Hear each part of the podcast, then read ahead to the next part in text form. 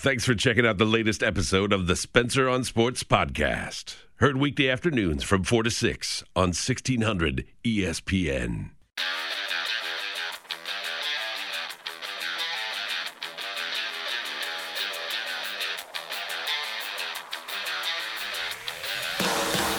This is Spencer on Sports on 1600 ESPN.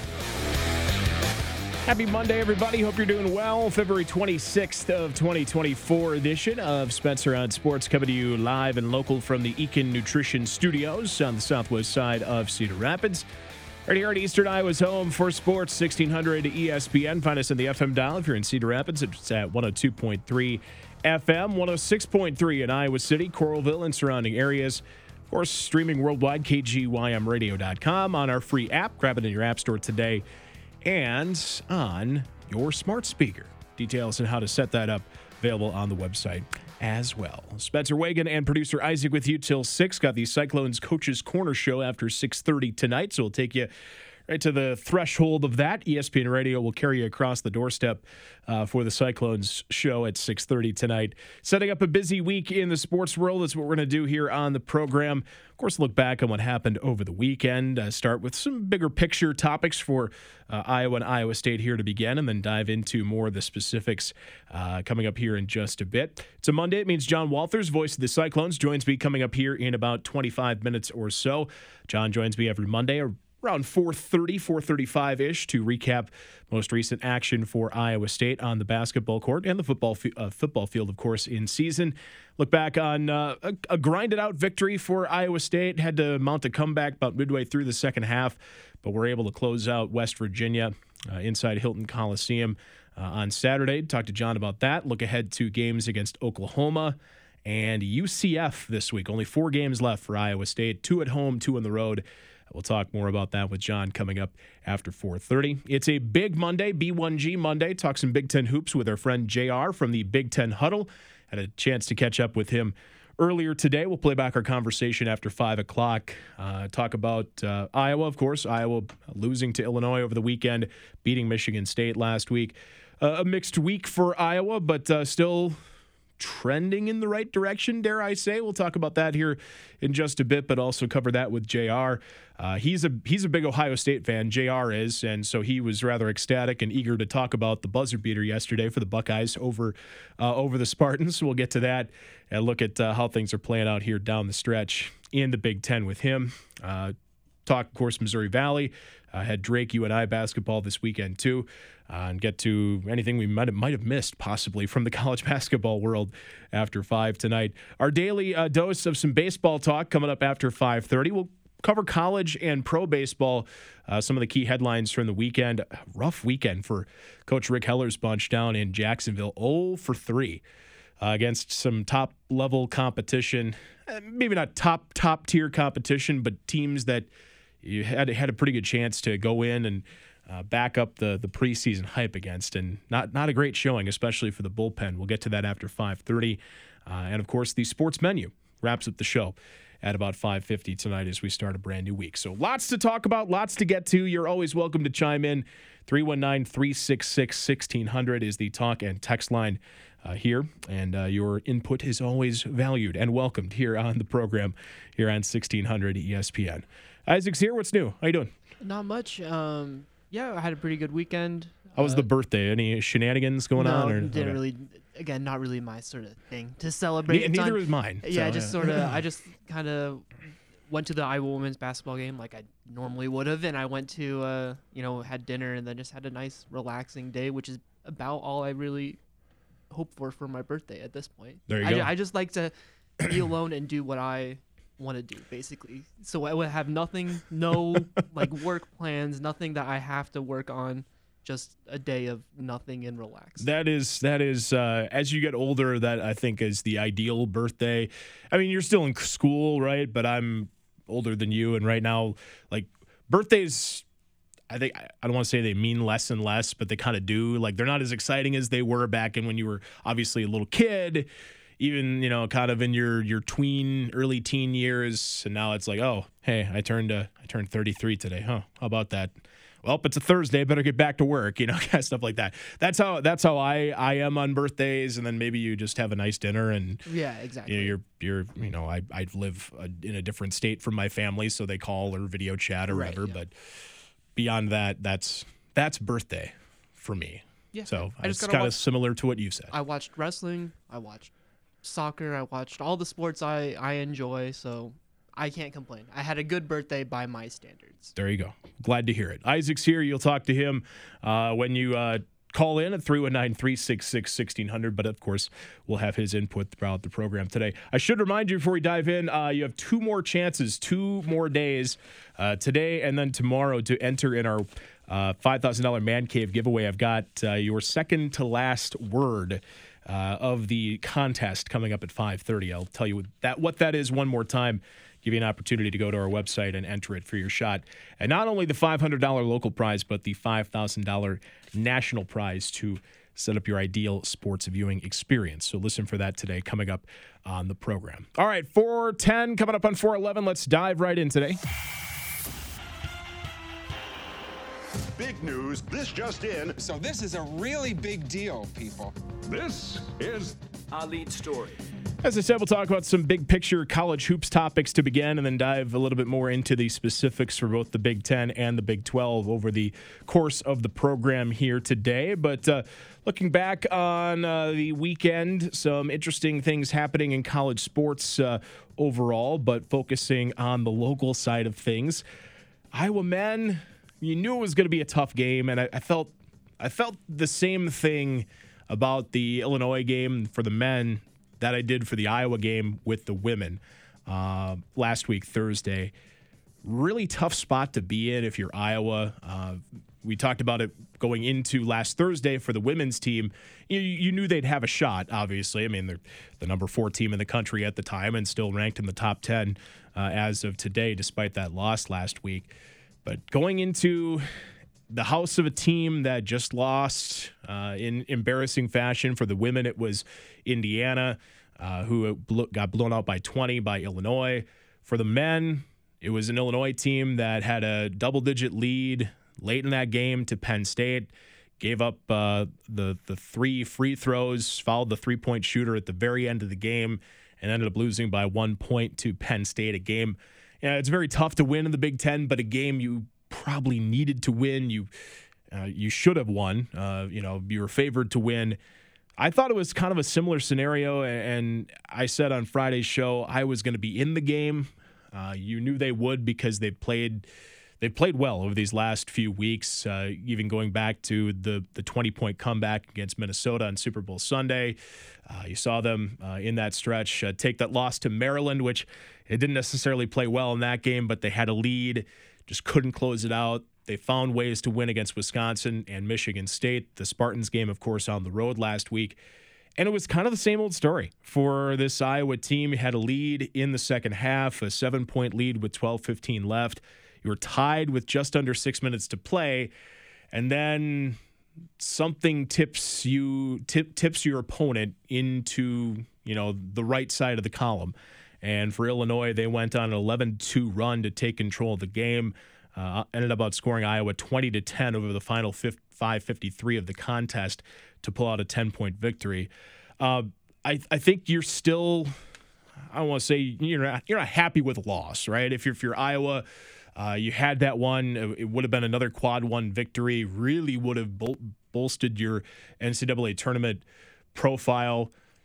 You're not done yet, but it's another case of boy, you wish you could have that one back because you had uh, you didn't have it in the bag, but you had the opportunity to go out and win that game, and you just couldn't pull through in the end. But I, I this team is going to play I for sure a postseason berth. It's I still think it's going to be an NIT team when all is said and done.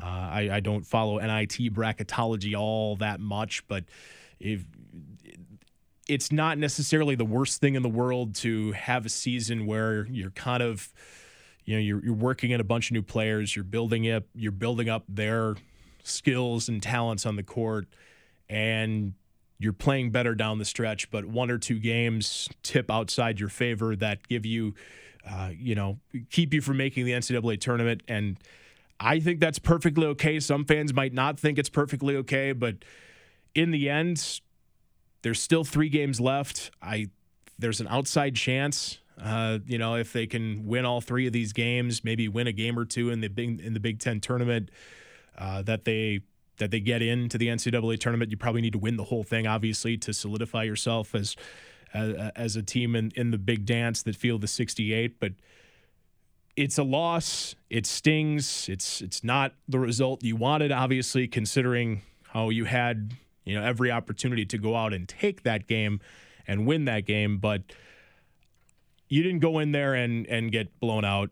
You Illinois, you know, it, it was it was the typical kind of loss that we've seen from this Iowa team this year. And uh, I don't know, does that sound like malaise? Does that sound sound like you know kind of indifference in my voice? Because I feel like there are things you could take away that you like, but in the end, you didn't win, and that's I think the overarching kind of thing that people are going to focus on, as opposed to, hey, Josh Dix had a really good game. Ben Krikke wasn't great, but 15 points, had a solid you know second half. Payton Sandfort, you'd like to see a little bit more from him. Uh, Owen Freeman, maybe a little bit more, but again, in the end, it's the loss that's going to be the the thing that you know you see on the record, as opposed to, well, you play you, you went into a situation where you could have, you know, let Illinois get red hot and run you out of the gym, but you didn't do that, right? Yeah, I, I think the reason it's going to stick with the loss is just because people had really started to buy in to the team. Yeah. I think there was a lot. I think you saw a lot more fan interest in the men's team because they're like, oh man, maybe there's a chance here, and there still is. Um, but that win really would have gone a, a long way in boosting your chances for, um, you know, NCAA tournament appearance. But I, again, I, I think that game would have been easy to go in and Illinois just dominates it because they would have been frustrated. Um, there's always- crowd. there- yeah, there's Yeah. always a, a kind of a worry when you have a pretty emotional and like high win like Iowa did too. That there's going to be a little bit of a drop off after that um, with the Michigan State win and. Uh, um, so there was a it would have been an e- easy opportunity for the game to get pretty ugly really quickly and that didn't happen iowa went in and gave them a tough contest and uh, just came up short Yeah, both teams shooting real well in that game, especially in the first half. Illinois shooting what 62% from the floor in the first half. Uh, Iowa shooting 48% in the first half. Even in the second half, they're shooting 50% from the floor, which is pretty darn good. Uh, oh, I, I flipped that. My bad. Uh, Iowa shooting 62%. Uh, Illinois shooting 48 and 50%, uh, respectively. Iowa cooled down a little bit in the second half. That really was the difference 35.3% uh, in that second half. So if you don't, if you're able to keep in, in kind of a track meet game like that, obviously you don't want to. You don't want to be trading twos for threes, but you also need to stick with, you know, the the opposing team. When they're making shots, you need to answer on the other end.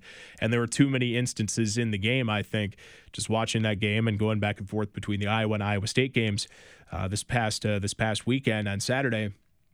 It, there were too many instances where uh, Illinois would go down and you uh, uh, Niccolo Moretti, a guy off the bench, know, he had two threes, uh, three or four from the foul line for nine points. He would go down and hit a three, and then Iowa would miss an easy layup. And then Illinois comes back, and Coleman Hawkins, who had 30 points on the afternoon, uh, you know, dishes an assist to someone, you know, who has has a you know a key bucket to to put them, you know, maybe four points ahead, as opposed to it being an even game or just a two point lead. So again, some missed opportunities there, um, but in in in the grand scheme of things, the the opportunity is still there. And what I thought was interesting uh, going into uh, today's action, and now we don't get a full update from Joe Lunardi uh, here until tomorrow, but Iowa actually moved up.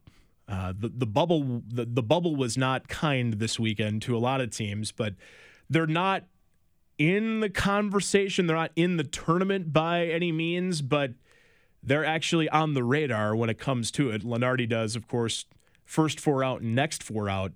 They're the last team on the next four out. So, despite losing at Illinois, I don't necessarily think they were punished too much uh, in the end for that by at least the folks that follow bracketology closely. What does it mean? Well, it means they're on the radar. It means that you've got three games left here in the regular season that I, I think they're all must win, uh, especially the Penn State game here uh, on Tuesday night, tomorrow night. Uh, Eight o'clock in Carver, you got to get you got to get that one back because you had a lead in that one out in State College. You weren't able to pull out the win. Uh, if if you want any shot of even being a team in Dayton, even being one of the first four games, you have to win the games that are in front of you, especially the ones that you're that you're projected to win. And if you can win at Northwestern, easier said than done. I think you're, you know, still building that kind of layer of of your resume.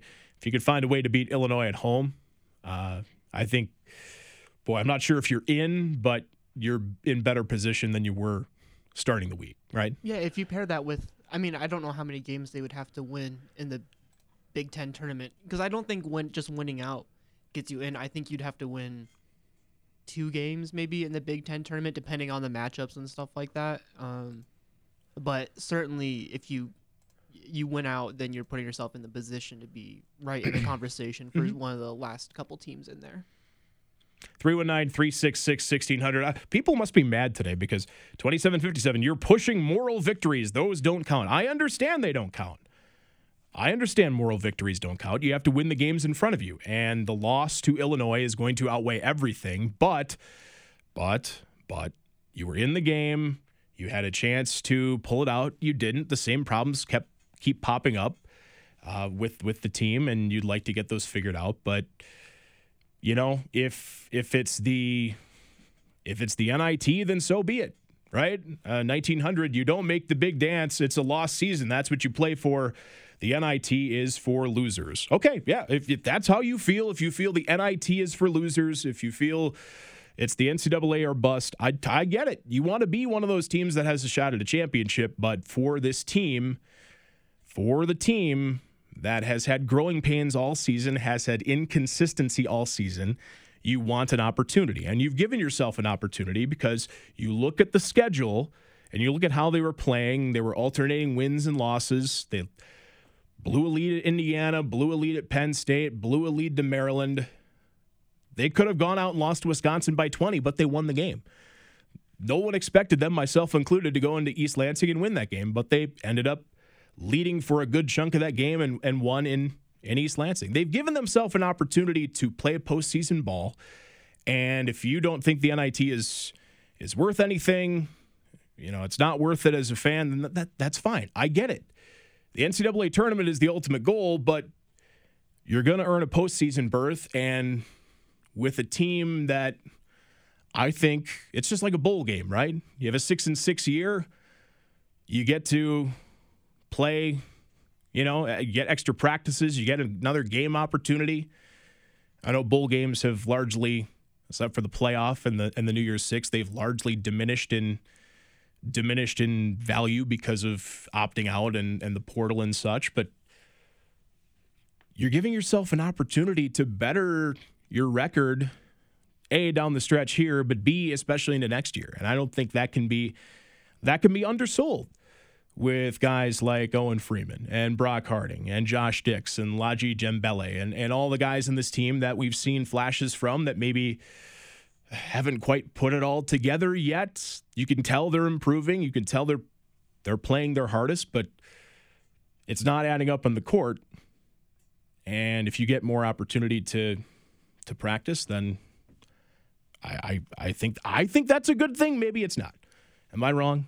No, I think it's a good thing, but I totally understand where the frustration comes from. Where uh, you want to be in the tournament, like I, I totally get why some fans Yeah, are no, kind I- of like that's everything when it comes to. I'm comes not to diminishing that at all Yeah, yeah, yeah. I totally get where that person's coming from, um, especially with Iowa, who's been pretty consistently in the tournament. Um, you know, the performances with actually in the tournament aside, they at least have been a pretty uh, consistent figure within the tournament or just making the tournament. So I understand the frustration. But for a team, I think most Iowa fans knew how the season was going to go, and I think right now a lot of Iowa fans would take this season for Iowa men's basketball. I don't I don't want to speak for Yeah. a lot of fans, but I feel like people saw what this team was going to be.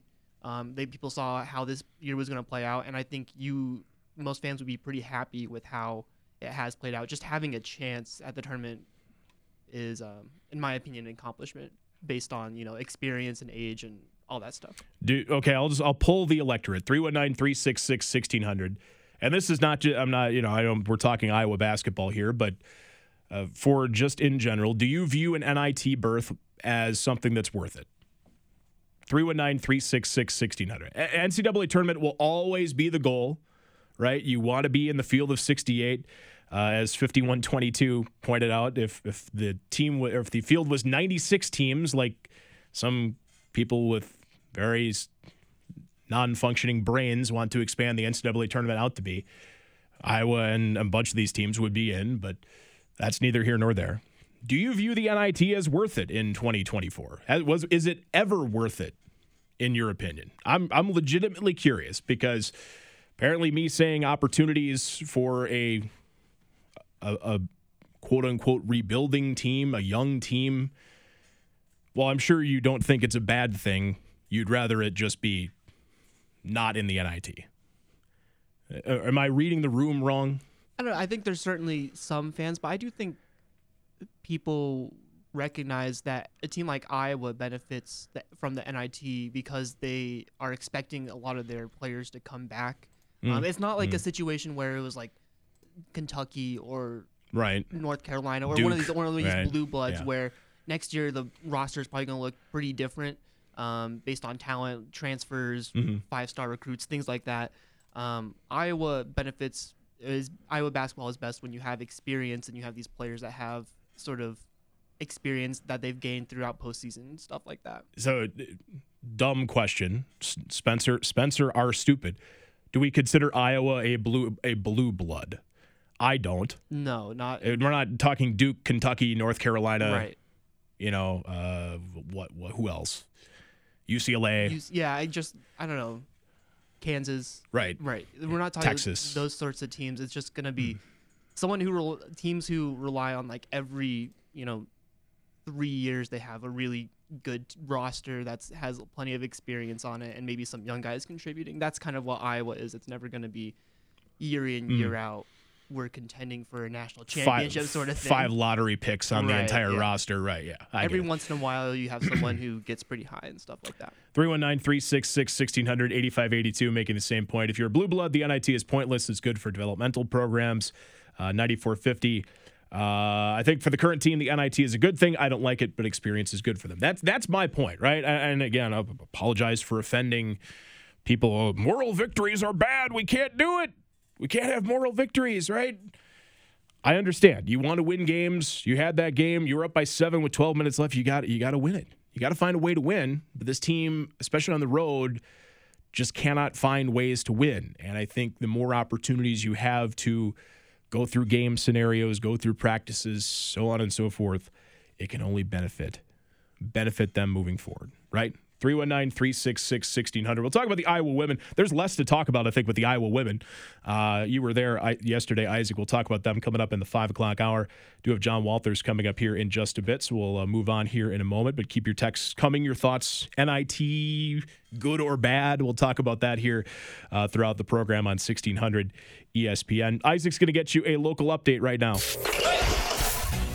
With your local sports update on 1600 ESPN, I'm Isaac Elzinga. The Iowa women's basketball team beat Illinois 101-85 yesterday inside Carver Hawkeye Arena. Caitlin Clark Clark recorded her 16th career triple-double, finishing with 24 points, 15 rebounds, and 10 assists. Hannah Stuelke nearly had a double-double, adding 20 points and 9 rebounds. The Iowa men's basketball team lost to Illinois 95-85 in Champaign. Sophomore Josh Dix led Iowa in scoring with 20 points. The Hawkeyes fall to 16 and 12 overall and 8 and 9 in Big Ten play. The Iowa baseball team went 0 3 over the weekend with losses to Auburn, Virginia, and Wichita State. It will be back in action tomorrow with the team's second home game of the year against Northern Illinois. The Iowa men's wrestling team beat number 2 Oklahoma State 22 9 yesterday in Stillwater. The Hawkeyes won 7 of the 10 matches and secured bonus points at 174 pounds. The Iowa State wrestling team dominated Missouri with a 41 3 win on Sunday. The Cyclones earned 6 bonus point victories in the dual.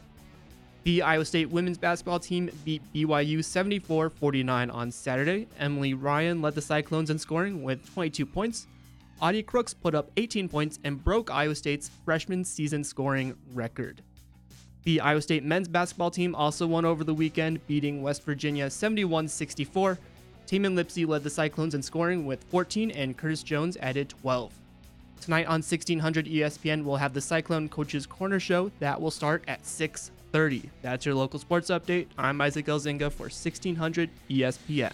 Thanks, Isaac. Don't forget high school sports, high school girls basketball state tournament going on now in Des Moines. A couple area teams in action tonight. Class 3A, Mount Vernon and Harlan. Benton also playing Des Moines Christian tonight. Action will continue throughout the rest of the week. Also, boys sub-state finals tonight. Williamsburg and Keokuk and then Marion and Assumption in 3A. We'll continue coverage on that throughout all of our local shows and throughout the broadcast day here on 1600 ESPN. 4:30. We'll take a quick timeout. John Walters, voice of the Iowa State Cyclones, will join me here in just a bit. We'll look back on Cyclones' win over West Virginia, look ahead to their schedule this week, and more with John here in just a moment on 1600 ESPN. Eastern Iowa weather from 1600 ESPN. I'm meteorologist Rebecca Kopelman with your Weather First forecast, and we are going to be in record territory today as we climb into the 70s this afternoon under sunshine and windy conditions. That wind will also lead to elevated fire danger today, so make sure to avoid anything that can start sparks. As we head into tonight, it'll be calm and mild, temperatures in the mid 40s, and then tomorrow we start off by climbing into the 60s and breaking records, but a cold front will sweep through, leading to some much colder weather by tomorrow night. That's your latest Iowa's News Now Weather First forecast. Can you feel it? It's wedding band season. Hey, we are Joseph and Clayton Hoyt, and we're stoked to let you know about our 12th annual wedding band show and sale. The sale is two days only, March 2nd and 3rd, so put it on your calendar and set a reminder. It's the biggest wedding band show in the Cedar Rapids area. Newly engaged? Perfect timing. Married for a while? It's a great time to update those rings. We'll be showcasing our top designers, including Crown Ring, Carlex, and Blue Royale. Save 15% off precious metal rings, 10% off alternative rings. Enter to win a honeymoon and enter to win $500 off your purchase. You will also receive a free alternative metal sports band by Torque with your precious metal purchase. Check out our website or call us to schedule your time. We'll also have excellent financing options. Don't miss the biggest wedding band show in the Cedar Rapids area.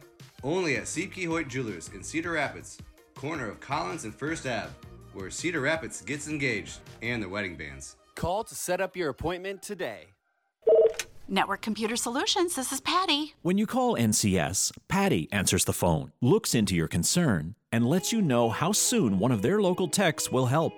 It's the human side of IT and the way Network Computer Solutions has been doing business for 15 years. This high touch approach makes an uncustomary difference for their customers. See how they can make your business run smoother at ncsei.com. Network Computer Solutions. Their people are the missing piece to your IT puzzle. Two of rock's finest. Primus. Coheed and Cambria. Together in one night. Saturday, July 27th, McGrath Amphitheater. Special guest, Too Many Zooz. On sale now at creventslive.com. Primus. Coheed and Cambria. Live. Presented by Mammoth. ESPN Bet is now live in Iowa as the official sportsbook of ESPN. ESPN Bet is the only place to find daily exclusives and offers with your favorite ESPN personalities and shows. Sign up today, and new users get $100 in bonus bets for making any sportsbook bet. Find all your favorite markets and bets like in game wagering, cross sport parlays, teasers, and all the props you can handle. That's ESPN Bet. Download today. What a play! Terms and conditions apply. See app for details. Gambling problem? Call 1 800 bets off. Something amazing is happening in animation. Studios are processing data faster. That's because CDW showed them new ways to maximize their infrastructure, then built a flexible Dell Technologies data solution. More automation led to reduced maintenance times and greater efficiency, so that creativity stays the star of the show. Dell Technologies and CDW make amazing happen. Learn more at cdw.com/slash Dell Data Center. We could try to explain what it feels like to get your work done on a John Deere. The way a ZTrak mower finishes in half the time you thought it would. Or how much easier it is to move mountains of soil with the 1 Series tractor. We could even go into detail about how it feels to tow up to 4,000 pounds behind a Gator XUV. But if you really want to know what it's like to run with us, you just have to get in the seat. Learn more at johndeere.com slash get in the seat or visit a dealer near you. This is Spencer on Sports on 1600 ESPN. Got today's edition of Say What coming up in about 15 minutes here on 1600 ESPN. That'll wrap up the 4 o'clock hour. Of course, two full hours with you. Drive time driven by Linder Tire coming up after 5. Right now, it's time for our weekly visit with John Walters, voice of the Iowa State Cyclones. His appearance brought to you by Craig Adamson, financial advisor at True Wealth Stewardship in Marion, online at truewealthstewardship.com Com. John, kind enough to join us a couple days ahead of uh, next matchup for the Iowa State men. Oklahoma in town on Wednesday night. We'll preview that uh, and more with John here in just a moment. Uh, John, uh, well, one of those games uh, that really kind of think kind of proves just how tough the Big 12 is, right? With uh, that game against West Virginia on Saturday. West Virginia toward the bottom of the league, yet they played one heck of a basketball game. Actually had a lead, as you know, in that second half, but Iowa State able to to close that one out and get the win. How did things look from your point of view courtside on Saturday? Yeah, I wasn't totally shocked that West Virginia was able to stay in the game, although they hadn't been playing well on the road. But their players are good players, and and what had happened was they uh, didn't have two of their top players eligible in the first semester and then the day that they were ruled eligible, RaeQuan Battle and, and Kerr Kriisa, two of their starters, the day they were ruled eligible, Jesse Edwards, their starting center, the transfer from Syracuse, who was considered one of the top transfers in the portal in the offseason, broke his wrist. It was out for six weeks. So really, they've had about four or five games where they've had all their pieces together, and so they're a dangerous team. And and you know, we often say about Iowa State that the, their sum of their parts is better than their parts, and I believe that to be true. I think West Virginia is pretty much the opposite. Their parts are better than their sum right now. They're they have a lot of good pieces. They just haven't been able to kind of put it all together yet. But they're dangerous on a given night, as Kansas found out when they beat them in Morgantown, and Texas found out, and you know they're certainly capable of pulling an upset. But Iowa State did uh, respond when when West Virginia got that lead with nine minutes to go. They went up by one on a three pointer, and then immediately Iowa State answered with a 14 to nothing run to kind of put the game away. So, you know, good win. They're all good wins in the Big 12, and uh, you certainly didn't want to stub your toe in that one at home, but Iowa State was able to avoid that and and move on in advance. So uh, they'll certainly take it. Yeah, a win like that certainly shows the maturity of the group, doesn't it? Uh, to play not even close to your best game, not play the way you were probably expected to against the last place team, to fall behind, but then say, okay, let's refocus, let's get this done. It shows you kind of where this team is at, especially this at this part of the season, right, John? It's important, yeah. And I mean, you're going to be in a lot of close games. We've talked about that a lot, where you're going to be in games that are going to come down to a handful of possessions that determine who wins it. And uh, the the teams in this league are so balanced that I think you're going to see that more often than not. So, you know, when it was a one point game with nine minutes to go, I think Iowa State just kind of buckled down, found a way to find that other gear that maybe they didn't used to have, and and now they do. And um, yeah, they were able to put together a great run on both ends of the floor and get that game put away. But I think this year's team is much more capable of doing that than TJ's first two teams, and I I think a big part of it is just having several different players that can be that player to make a big play in the big moment. It doesn't have to be Isaiah Brockington. It, it doesn't have to be Gabe Kalscheur. You know, it can be Tamin Lipsey. It can be Tre King. It can be Curtis Jones. It can be uh, Keshon Gilbert. We've seen all those guys uh, make big plays in the moment. Milan Momcilovic. So, you know, it, this team, I think, has more ability as a team to absorb some of that than past teams did with TJ. You mentioned Tamin Lipsey, uh, 14 points, six assists uh, in the win on Saturday over the Mountaineers. Uh, his ability uh, continually to just execute the game plan, make the right play to help the team get back to where they need to be, just continues to impress me, and I'm sure it impresses uh, you and everybody who watches the Cyclones too, right?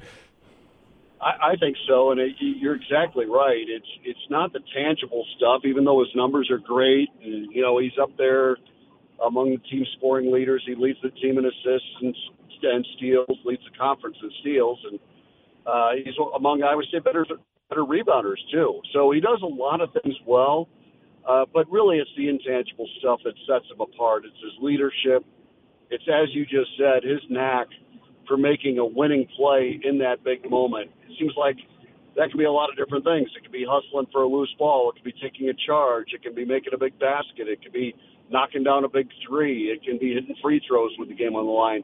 He just finds a way to win. And, and I think that, you know, his biggest uh, winning attribute is winning. I mean, it's not one specific part of the game, it's everything. And, and his ability to, in that moment, step up and make a big play. And we've seen him do that time and time again this season and really last season, too, even as a true freshman. Jackson Paveletzke, John, uh, had a nice game on Saturday, nine points off the bench. Not the flashiest performance by any means, but 16 minutes on the court. Uh, he certainly made an impact. And uh, kid who was at Wofford and was uh, a pretty prolific scorer uh, chose to come into Iowa State. His role changed, but he's still helping out uh, in his new role and has played a key role coming off that bench this year. Yeah, especially lately, he's really played well. I think his defense has improved a lot, and that's why he's starting to see the floor more and get more minutes. That was where he really had a struggle adapting to the Big 12, I think. And, you know, obviously it's harder for him to get a shot off at the Big 12 level. Uh, you know, he did average 15 a game at Wofford last season, and he shot a great percentage from three. And he's still shooting a great percentage from three. I mean, he's up around 43% from three. He just doesn't take a lot of them. But, um, his ability and his knack for getting into the paint is really something that's impressive. I mean, he's determined to get in there and create something for himself or his teammates, and uh, he's always been good at that. But I think it's defensively where he's kind of grown by leaps and bounds. And you know, he's still not an elite defender certainly, but he's a good defender and he's a good on-ball defender who can provide some of that ball pressure that TJ really insists on. And so it was great to see him step up and make big plays and big moments in that game. That was really cool. And uh, that's something they're going to continue to need because I think one of the reasons why this year's team is five and two in February, and if you look at TJ's first two teams, they were they were six and ten in February combined.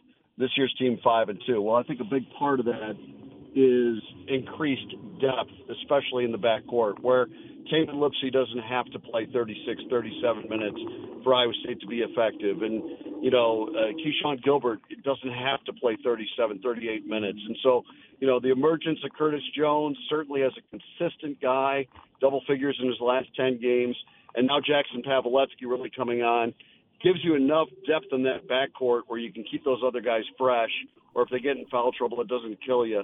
You know, we saw Keshon in foul trouble the other day uh, play only about 24, 25 minutes in that game, which is very low for him. But he, you know, Paveletzke picked up the slack and was terrific, and so that's one of the great qualities about this team is that they've really developed some depth, particularly in that backcourt. John Walters, voice of the Cyclones, joining me here for a few more minutes on 1600 ESPN. I uh, don't want to bury that game last week against Houston, John, but certainly would have liked a different outcome. But incredible atmosphere. Uh, you gave it your best shot, but uh, you know that's a tough place to play. And uh, despite the outcome, I think uh, uh, Coach Otzelberger and the team have to be pretty proud of their efforts in, in going into Houston and giving it a good shot. Yeah, that's a really tough place to play, uh, especially the way Jamal Shead is playing. I think he's the Big 12 Conference Player of the Year. And to his credit, he really took over that game down the stretch. You know, I mean, he and Emanuel Sharp were the two guys that consistently were able to make shots or get to the free throw line and knock down free throws. And uh, I think Shead's as good as any player in the league. He's already the best player in the league defensively, but I think the way he's coming on offensively, I'd vote for him for Player of the Year. Um, but yeah, they're they're almost impossible to beat on that floor. I can't see Kansas beating them in the season finale. I think they'll run the table and go undefeated at home. Uh, right now, there's three teams in the Big 12 that are undefeated at home, and they are Houston, Iowa State, and Kansas, and those are the top three teams in the standings. So we've talked about the importance of protecting your home floor at all costs, and then go try to steal some on the road. That's one that Iowa State wasn't able to steal, but you know, to split with Houston in the regular season is great, and maybe they'll get another shot at him in, the, in Kansas City. Another opportunity to defend the home floor on Wednesday night, John. It feels like that last meeting with Oklahoma was forever ago. It was all the way back in early January. Uh, you're right there at the end. If your Iowa State ended up losing by eight points, 71 63, uh, what in your mind needs to happen differently for, for the Cyclones against the Sooners this time around? Well, I think that's a good example of a game where it was in the balance with four minutes to go. And in that particular moment, Iowa State did not make the plays defensively. Oklahoma was able to get some easy baskets inside. Uh, Iowa State missed some shots. True, true, that was part of it. But I, I think the bigger thing was they couldn't consistently get the stops, and so I think this team has come a long way in that regard. Their defensive rotation has improved dramatically since that game, which was the Big 12 opener. You're always a different team in late February than you are in early January, but I think this team is really, really different right now than what they were then. I mean, the emergence of Curtis Jones at that time, he wasn't playing very well. He'd be the first to admit it. And now I think he's a strong candidate for sixth man of the year in the Big 12. So there's a lot of things that have kind of changed between that game and now and hopefully those things show up in Iowa State's favor on Saturday. And then they got that road trip to UCF uh, on on Saturday. Uh, boy, uh, you might look at the numbers. Folks will look at the numbers and see their record, but UCF's beaten uh, some quality teams at home uh, this year, including uh, Kansas, Oklahoma, and Texas Tech. So that is going to be another tough road test in the Big 12, is it not? I think it will, and it's weird not playing a team, you know, facing them for the first time in March, you know, and so that'll be the only meeting Iowa State UCF scheduled, and uh, March, yeah, early March, March second, I guess it is, and uh, yeah, they they can play really big. You know, they've got a couple of really good big bigs. They've got uh, a really good guard and Darius Johnson who can score it. I mean, if he gets hot from three, they're really dangerous. So I, I think they're a team that certainly on a given night can rise up and beat anybody in the league. I, I think they're particularly dangerous on their home floor, but yeah, Iowa State's going to have to be ready to go. I, there are certain games where UCF really struggles to score. They're kind of they're kind of like Iowa State was the first couple of years under TJ, where they're just kind of challenged offensively at times. And I, I, I think if Iowa State can go in there and play uh, at the high level they've been playing at here the last uh, four weeks, they'll certainly have a great chance to walk away with a win. But if they don't, uh, they'll walk away with a loss for sure.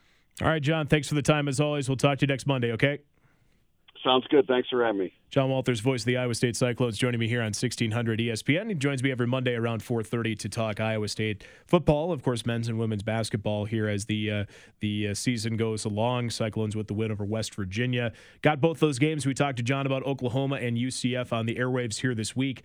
Uh, Oklahoma broadcast starts Wednesday night at six. And the UCF broadcast starts Saturday at 2 here on 1600 ESPN. You can find the full sports broadcast schedule, of course, at kgymradio.com. And John's appearance is brought to you by Craig Adamson, financial advisor at True Stewardship in Marion. Online at truewealthstewardship.com. 319 366 1600 is the talk and text line. Got today's edition of Say What coming up next here on 1600 ESPN. You know what makes a great retirement plan? A great tax plan. Do you have one? I'm Craig Adamson with True Stewardship. Let's get together and draw up a comprehensive tax plan that makes the most of the money you've worked so hard for this year. Visit TrueWealthStewardship.com to learn more. Then contact me and we'll huddle up before April 15th. Securities and advisory services offered through LPL Financial, a registered investment advisor member FINRA SIPC. Financial planning offered through True Wealth Stewardship, a registered investment advisor and a separate entity from LPL Financial. Hi, this is Scott Trout of Cordell and Cordell. If you're a dad who is facing divorce, there are extra layers of stress that may include stereotypes and assumptions. No two situations are the same. Our legal experience and dedication prepare us for whatever legal challenges we face together. You need a partner you can count on. For more than 30 years, Cordell & Cordell has represented men in divorce. Office in downtown Des Moines. Schedule an appointment with one of Cordell & Cordell's attorneys. 515-518 all zeros. CordellCordell.com. Finding great candidates to hire can be like, well, trying to find a needle in a haystack, but not with ZipRecruiter. Its powerful technology actively finds and invites qualified candidates to apply to your job. So while other companies might deliver a lot of hay, ZipRecruiter finds you the needle in the haystack. See why four out of five employers who post a job on ZipRecruiter get a quality candidate within the first day. Try ZipRecruiter for free at ziprecruiter.com slash free. That's ziprecruiter.com slash free. The silly moments, the proud moments, even the hard moments. They're what make life remarkable. And they're why Wellmark Blue Cross and Blue Shield is here for every moment committed to making healthcare better, more affordable, with more choices for care, and service and coverage that give you peace of mind no matter what comes your way. So you can show up for every tender moment, every brave moment, and every wouldn't miss it for the world moment, knowing that blue is here for you. Go to wellmark.com slash every moment to find a plan right for you. Emil's Hideaway is the place to get together. Stop in for a drink and some chow with your buddies. Emil's opens every day at 4. If you're hanging out at home instead, order pickup and delivery at emilshideaway.com. Emil's Hideaway, a great place to meet up with friends. Life insurance. Why are you putting it off? Can't afford it? Too much hassle? Think you don't need it? There's lots of excuses for putting off life insurance. But if you weren't there, who would pay the mortgage and other bills? With Ethos, you could be covered in 10 minutes and boom, family protected. Ethos, fast and easy online term life insurance. Up to $2 million in coverage with no medical exam. Some policies as low as a dollar a day. Answer a few health questions and get your free quote at checkethos.com. That's checkethos.com. Hi, this is ESPN's Mike Greenberg, and ESPN Bet is now live. The official sports book of ESPN features daily exclusives and offers with your favorite ESPN shows and personalities like me. Bet on all your favorite sports with live in game wagers, cross sport parlays, teasers, and all the props you can handle. New users get $100 in bonus bets after making any sportsbook bet. Download the ESPN Bet app to sign up today. I'll see you there. ESPN Bet. What a play! Gambling problem? Call 1 800 bets off. Terms and conditions apply. See app for details. A bratwurst a day keeps the doctor away. Or maybe it's the cheese curds. Sir, it's time for you to stop this unhealthy behavior. Now back to Spencer on Sports on 1600 ESPN. 451 back with you on the Monday edition of the show. 319 366 1600 coming to you from the Eakin Nutrition Studios here from 1600 ESPN.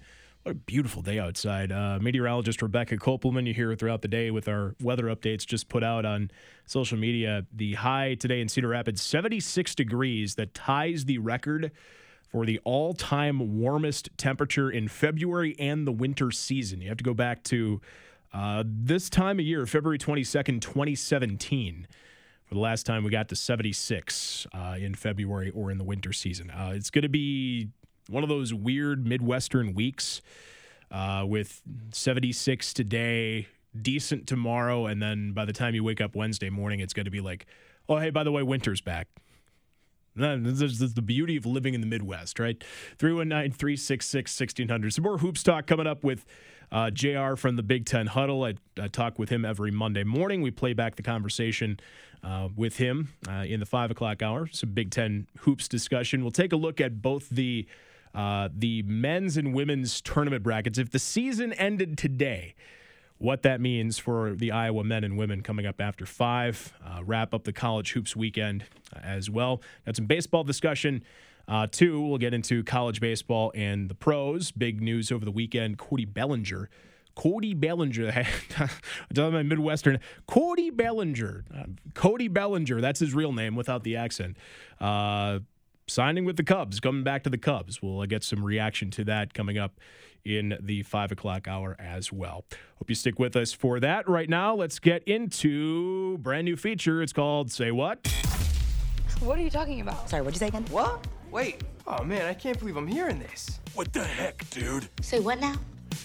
Say what every weekday around this time here on 1600 ESPN, bringing you some sometimes unbelievable clips from the sports world, ranging the gamut from basketball, football, hockey.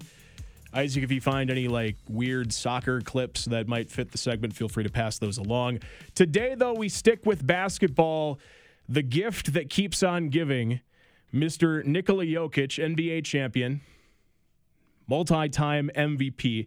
I have this clip. This is not the clip for say what, but I just love playing this clip anytime Nikola Jokic comes up. It's good. It's good the job is done. We can go home now. I feel like I need to play that at the the end of every show, at least where the show is has been good, at least in my opinion. But that's not the reason why Nikola Jokic uh, made the segment today, the Say What segment. It was recently his birthday, and he was asked about it on the broadcast last night on ESPN.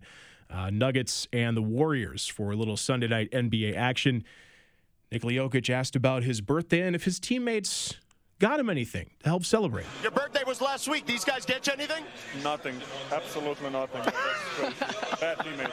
Bad teammates. Terrible teammates. Terrible teammates, yeah. Well, Nikola, congratulations. Thank you, thank you. Guys, back to you. Man, George, you would have think that one of his teammates would at least buy him a new horse or something. I mean, one of those new trotters. Terrible teammates. Bad teammates. They didn't get me anything for my birthday. The question is, what do you get Nikola Jokic for his birthday? What do you get? It's the, it's the age old question, right? What do you get for the person who seemingly has it all? And Nikola Jokic is multi time MVP, just won a championship. Uh, they're still in the chase, obviously, in the West. They're, what, one and a half out, I thought I saw going into today. Uh, not in first, but pretty close to it. They're obviously going to be one of the favorites to come out of the West in the NBA again this year. What do you get Nikola Jokic for his birthday? I don't. I can't even answer that question. Yeah, horses. Uh, a horse is the only thing that really makes sense in my head, or exactly. some horse sort of gear. Maybe you buy him like a cowboy hat or something like that. I don't know what you wear on a ranch in Serbia. I don't know. I don't know What's if- I the know- climate? I It's not the same yet. as Iowa, right? I right? don't know if Yeah. they have the sort of you know cowboy style over there. If that he would find that useful during his uh, his off season. But there. apparently his teammates they didn't get him anything. Uh, he might have just been hamming it up for the for the microphone, which Nikola Jokic hamming it up a little bit for the microphone does not would not surprise me in the slightest. But apparently his teammates didn't get him anything. So maybe maybe they maybe they threw him a surprise party. I, I don't know. What, what do you get? What do you get someone who has a lot of money? Has won a lot of accolades, is considered the best in the league or one of the best in the league. I don't, I don't, I don't really know how to answer that question. and a guy who doesn't seem to he's Want not, stuff he doesn't that. really yeah he doesn't really Right. seem like he wants any extra stuff. He his spends his off season on a ranch with horses. I, I That's play, all I know. I play this clip as a joke, but it's it's legitimately his mentality after winning the NBA final. It's good. It's good. The job is done. We can go home now. The job is done. We can go home now. Like literally, get me out of here. We just yeah, we just won the NBA title, but I I I want to be back at my ranch in Serbia. I resp- mad respect for him. He you knows know? what he wants in life. He's Exactly. happy. He seems very happy. I mean, he's enjoying. He's great basketball. He he's uh, enjoys playing basketball. I think, um, even though he maybe not doesn't show it, but I think he, he enjoys playing basketball and he enjoys his lifestyle now. So more power to you. Nikola Jokic, today's subject on Say What here on 1600 ESPN. Do our best to bring you some, uh, at least what I think is wild and wacky audio from the sports world. Sometimes it might be controversial audio. We'll try not to be too controversial, not add, not add too much cayenne pepper to the to the seasoning here on 1600 ESPN. 457, I'll wrap up the first hour of the show. I got a jam-packed second hour. We'll hear from JR in the Big Ten Huddle. Uh, coming up after 5, we'll get you some baseball discussion. Busy weekend in baseball. Plenty of moves being made today, in fact. Uh, get you an update on those and uh, get you the sports menu also coming up around 5.50 stay tuned to have the final reading today uh, reading if I, it's not like it's like official government document or something the final announcement of the winning sports word of the day uh, for your shot in the $5000 man cave giveaway we'll have that for you around 5.30 as well stay tuned for that and more coming up next here on 1600 espn Hey Iowa, it's George Kittle, tight end for the San Francisco 49ers and proud former Hawkeye. Life can throw unexpected hits, much like catching a pass over the middle. If you're facing struggles with drug or alcohol use or even mental health challenges, take a time out and call Your Life Iowa. Just like my teammates are there for me, the Your Life Iowa team is there for you. Get 24 7 free resources or find treatment options at yourlifeiowa.org. A message from Iowa HHS. Are you having a hard time finding ag podcasts? We can help. The podcast directory at agriamerica.com allows you to search by category and topic so it's quick and easy to find what you're looking for. Ag Chicks, Farm for Profit, Heart of Rural America, the Shark Farmer podcast, Real Ag Radio, and more are featured on Agri America. Our extensive directory has something for everyone. Discover a new ag podcast today by visiting agriamerica.com. That's agriamerica.com. At Lowe's, save big every day when you buy in bulk. Save 10% on your choice of any three or more A.O. Smith water heaters. Plus, save an extra 5% every day on eligible purchases when you use your Lowe's business credit card. Visit us for the materials you need. Lowe's knows savings. Lowe's knows pros. Selection varies by location. While supplies last. Discount taken at time of purchase. See sales associate for details. 5% offer subject to credit approval. Exclusions and terms apply. See store at lowes.com slash credit for details. U.S. only. If you've been injured in an accident that wasn't your fault, we have legal professionals standing by to answer your questions. They'll tell you if you have a case and how much it's potentially worth. Call 800 378 4750. So if you've been injured in an accident and think you deserve compensation, call now. Find out if you have a case and how much it's potentially worth. Call 800 378 4750 to speak with a live person now. Advertisement sponsored by Legal Help Center may not be available in all states.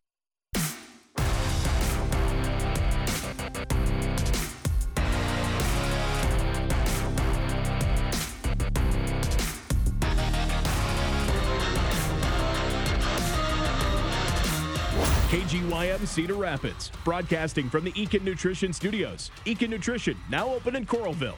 This is 1600 ESPN. Is Sports Center. I'm Christine Lisi. It appears no running backs will be tagged this offseason, reports ESPN's Adam Schefter. That would make this one of the finest and deepest running back classes in the history of NFL free agency. The Bengals, the first team to use the franchise tag this offseason, officially placing it on receiver Tee Higgins. Since being selected 33rd overall in the 2020 draft, he's hit the 1,000 yard receiving mark twice and playing alongside Ja'Marr Chase. Higgins has been one of the best number two receivers in the league.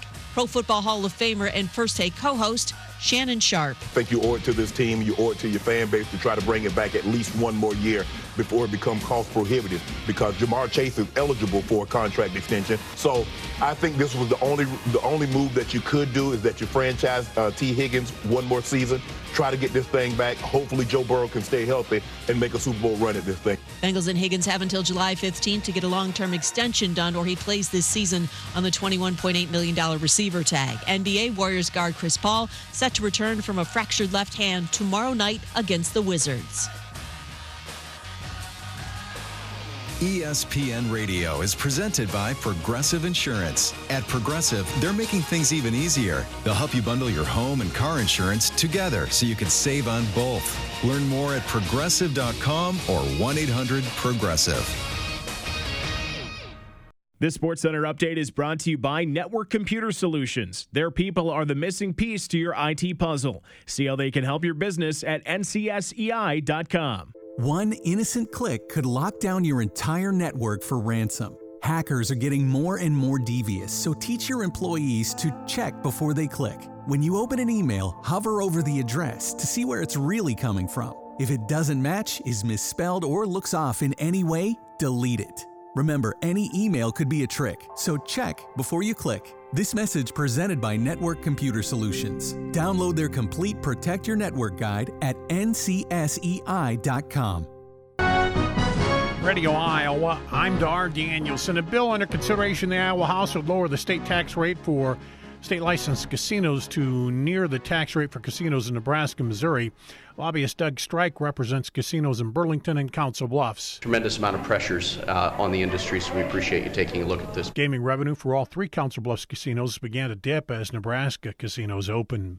Humboldt County Sheriff says a Humboldt middle school teacher is charged with having a relationship with an underage high school student. Investigation led to charges of third degree sexual abuse and sexual exploitation by a school employee against 31 year old Samantha Myers Davis of Rutland. Sheriff's Department says they turned up evidence that she had a relationship with the 14 year old student beginning in 2022.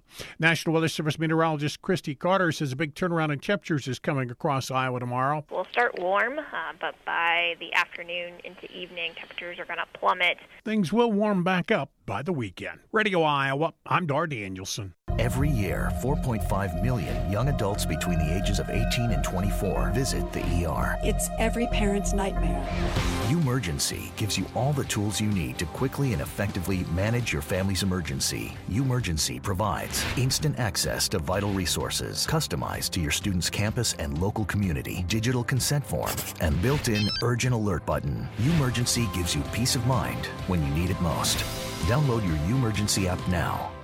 My baby brother, a father. Come on, it's time for his nap.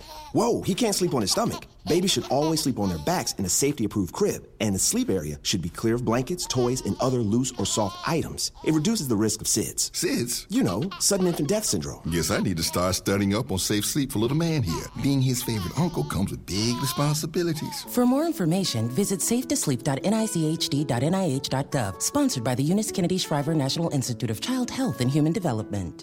You try.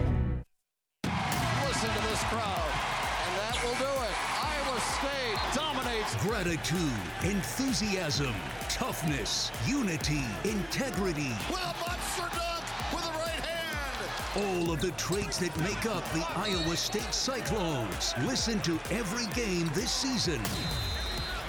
The Cyclone men welcome Oklahoma to Hilton Coliseum here at Wednesday night at 6 on 1600 ESPN. Hands at 10 and 2, eyes on the road and ears on the radio. You're listening to Spencer on Sports on 1600 ESPN. 504 coming up on 505. It is drive time, driven by Linder Tire and LinderTire.com here from the Eakin Nutrition Studios on 1600 ESPN. Eastern Iowa's home for sports. Spencer and Isaac with you till 6 tonight at the Cyclones Coaches Corner Show coming up after 6.30. Tonight, John Walters, who you just heard with me moments ago, will be on the program tonight. Uh, second to last, the penultimate uh, Cyclone Coaches Show for the season.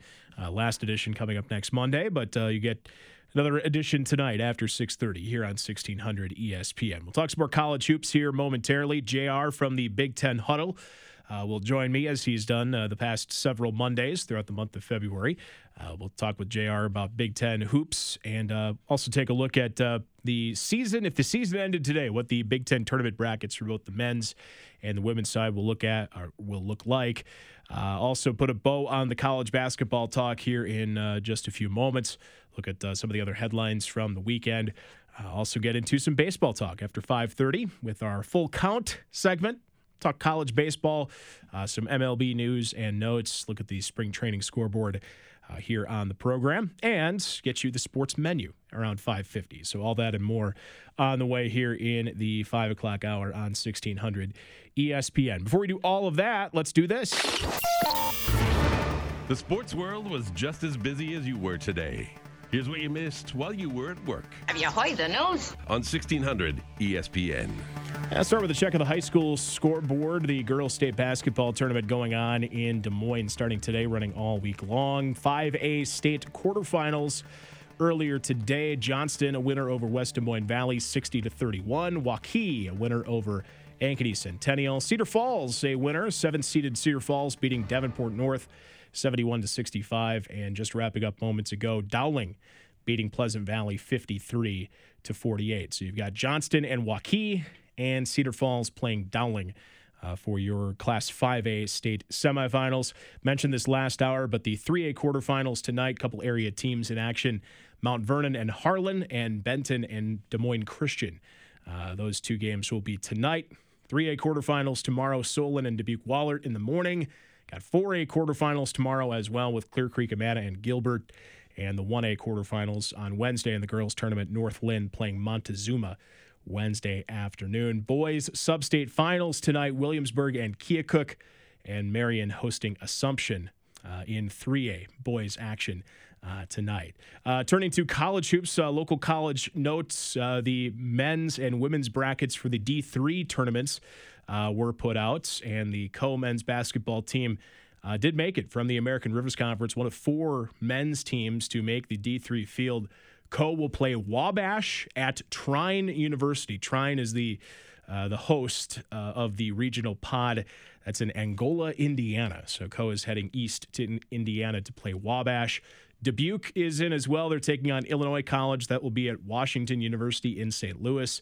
Loras has a short trip. They got to go up to uh, UW Platteville in Wisconsin to face Gustavus Adolphus, and Nebraska Wesleyan will play Centenary of Louisiana.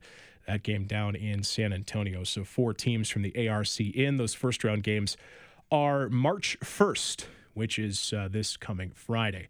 Only one women's team from the American Rivers, by the way, made it to the D3 tournament. That's Wartburg, and they are hosting first and second round games in Waverly on Friday. Stop me if you've heard this before, Isaac. Uh, Caitlin Clark, uh, shockingly named the Big Ten Women's Basketball Player of the Week. Yes, again, she's named the Big Ten basketball, uh, women's basketball player of the week. And Audi Crooks, uh, well deserved honor. I didn't get a chance uh, to ask John about John Walters about Audi, but uh, Big 12 player of the week and freshman of the week uh, for the Big 12 Conference. The first time in program history that an Iowa State Cyclone has swept the conference weekly honors. Uh, her fifth and sixth weekly honors marked the most by an Iowa State freshman in program history. In fact, over the weekend, their win over BYU, they dominated that game. She broke Iowa State's all time freshman points record. Uh, 476 points through 26 games. So, certainly a well deserved honor for uh, Audi Crooks. And a football note uh, some staff shuffling for uh, Matt Campbell and the Iowa State football team. Uh, naming their offensive coordinator today, reports indicating Taylor Mauser, uh, who's been uh, with Campbell since 2015 at Toledo, has been the tight ends coach at Iowa State since 2021. sources indicating he will be the next offensive coordinator at Iowa State. Of course, Nate Scheelhaase jumping to the NFL to be the pass game coordinator with the Rams. Uh, Taylor Mauser going to be uh, promoted to the offensive coordinator. Uh, Tyler Roehl uh, being hired as the assistant head coach and running backs coach as well uh, for Iowa State. So a couple of Iowa State Cyclone notes to wrap up uh, this edition of What You Missed while you were at work here on 1600 ESPN. This is Spencer on Sports on 1600 ESPN.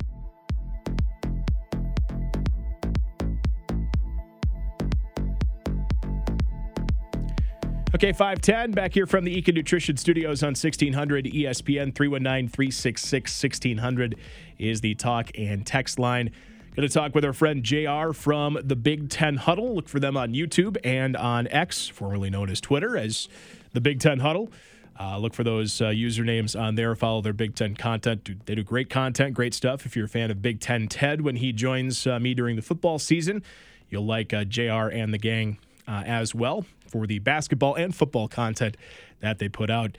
And uh, joining me again for a big Monday is JR here on 1600 ESPN. Welcome back into 1600 ESPN. You're with Spencer on sports for a Monday afternoon. Hard to believe it's the final Monday of the month of February. That means, though, March is right around the corner. And there's still plenty of basketball to talk about. Going to continue on with our big Monday segment, talking to JR from the Big Ten Huddle here on 1600 ESPN, talking Big Ten hoops every Monday. JR, what's up? How you doing? I'm doing. I'm doing well. Just uh, excited from a nice weekend of basketball. A lot of fun, exciting games, and I'm glad to talk about it. Yeah, well, you're a Buckeye fan. How about those uh, Buckeyes getting that win in uh, in East Lansing uh, yesterday with the uh, the buzzer beater? Yeah, that uh, that Chris Holtmann firing looks uh, like the smarter and smarter decision game by game. So went on the road against Michigan State, winning, beating Purdue at home. Can't ask for much better than that. So yeah, this team's looking good right now, and it's exciting to see. That, that broke a what a 17 game road losing streak. Is that right? Yes, it was a program record, 17 games. It spanned over like 420 days or something like that. I forget, but it was over a year of losing road games for the Buckeyes, and they broke it at the Breslin Center, which they had not won at since 2012. So there were a whole lot of things broken last night. Uh, it was just it was a very entertaining uh, evening watching uh, basketball. And Jake Diebler, his two wins are over uh, Purdue and Michigan State, two uh, two pretty pretty good teams to beat uh, for your first two wins as a head coach, right? yeah, yeah. There's already buzz about you know is he going to get the head coaching job and stuff like that. And, uh, we'll see. I think he probably needs to do a little bit more uh, in, in order to get that, but uh, I, I, got to say he's making he's making a good uh, case for him to be the next head coach at Ohio State. All right, we'll push off some more Buckeye talk maybe later on in the segment. Uh, let's let's look at Iowa. Uh, they also went into East Lansing last week, and I think to the surprise of quite a few people, beat Michigan State on their home home floor 78-71. Then I think some of the same problems we've seen with Iowa this year popped up in that loss to Illinois on Saturday. Had a lead, were tied with about six minutes left in the game ended up losing by 10. Uh, still a ways to go. I know Iowa's crept back into the bubble conversation here over the last few weeks with some of their victories, which is good news if you're an Iowa fan, obviously. But uh, still work to do, but I think, uh, JR, if you're a fan of the Hawkeyes, you have to be pretty pleased with how they've been playing. And you're starting to see that growth we've been hoping for for this Iowa team down the stretch, haven't we? Oh, yeah, for sure. And I, I honestly, if I'm an Iowa fan, I'm not too beat up about the loss. Obviously, it comes at, you know, a terrible time. That was a game that certainly would have helped their tournament chances to get that win, especially in Champaign doing it there. But at the end of the day, they I mean they had this game won. They were ahead when the starting lineup was in, and they were they were taking it to Illinois starting lineup. Uh, I mean, Domask, Guerrier, Rodgers, Shannon, Shannon Jr. I mean, Shannon Jr. only had 12 points in this game. If you would have made a bet with me that Shannon Jr. was going to score less than 20 against Iowa, I would have thought you're crazy. But here he is with only 12 points, and so Fran did a great job with the defense, really, uh, really limiting him and not letting him be able to do things. And then Coleman Hawkins had a hot start. I think he hit three three pointers in the first like 10 minutes of the game or something like that, and then he cooled off and didn't hit another three pointer the rest of the game. He still scored 30, uh, but still, I mean that that is a testament to the Iowa defense being able to.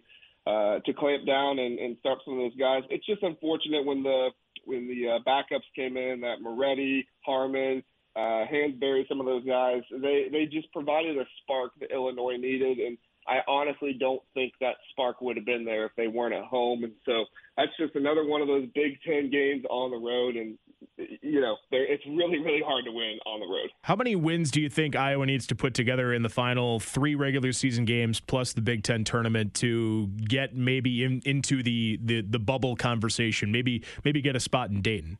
Yeah, I was looking at some of the net rankings and things like that earlier this morning. I was actually checking on the Buckeyes, and when I saw Iowa there as well. There is a website called Team Rankings, and they are currently giving Iowa a 35% chance of making the, uh, the the NCAA tournament. If they are able to beat Illinois and possibly even beat Northwestern at Northwestern, they definitely have to take care of business against Penn State at home. That that game is non-negotiable. It's a must-win.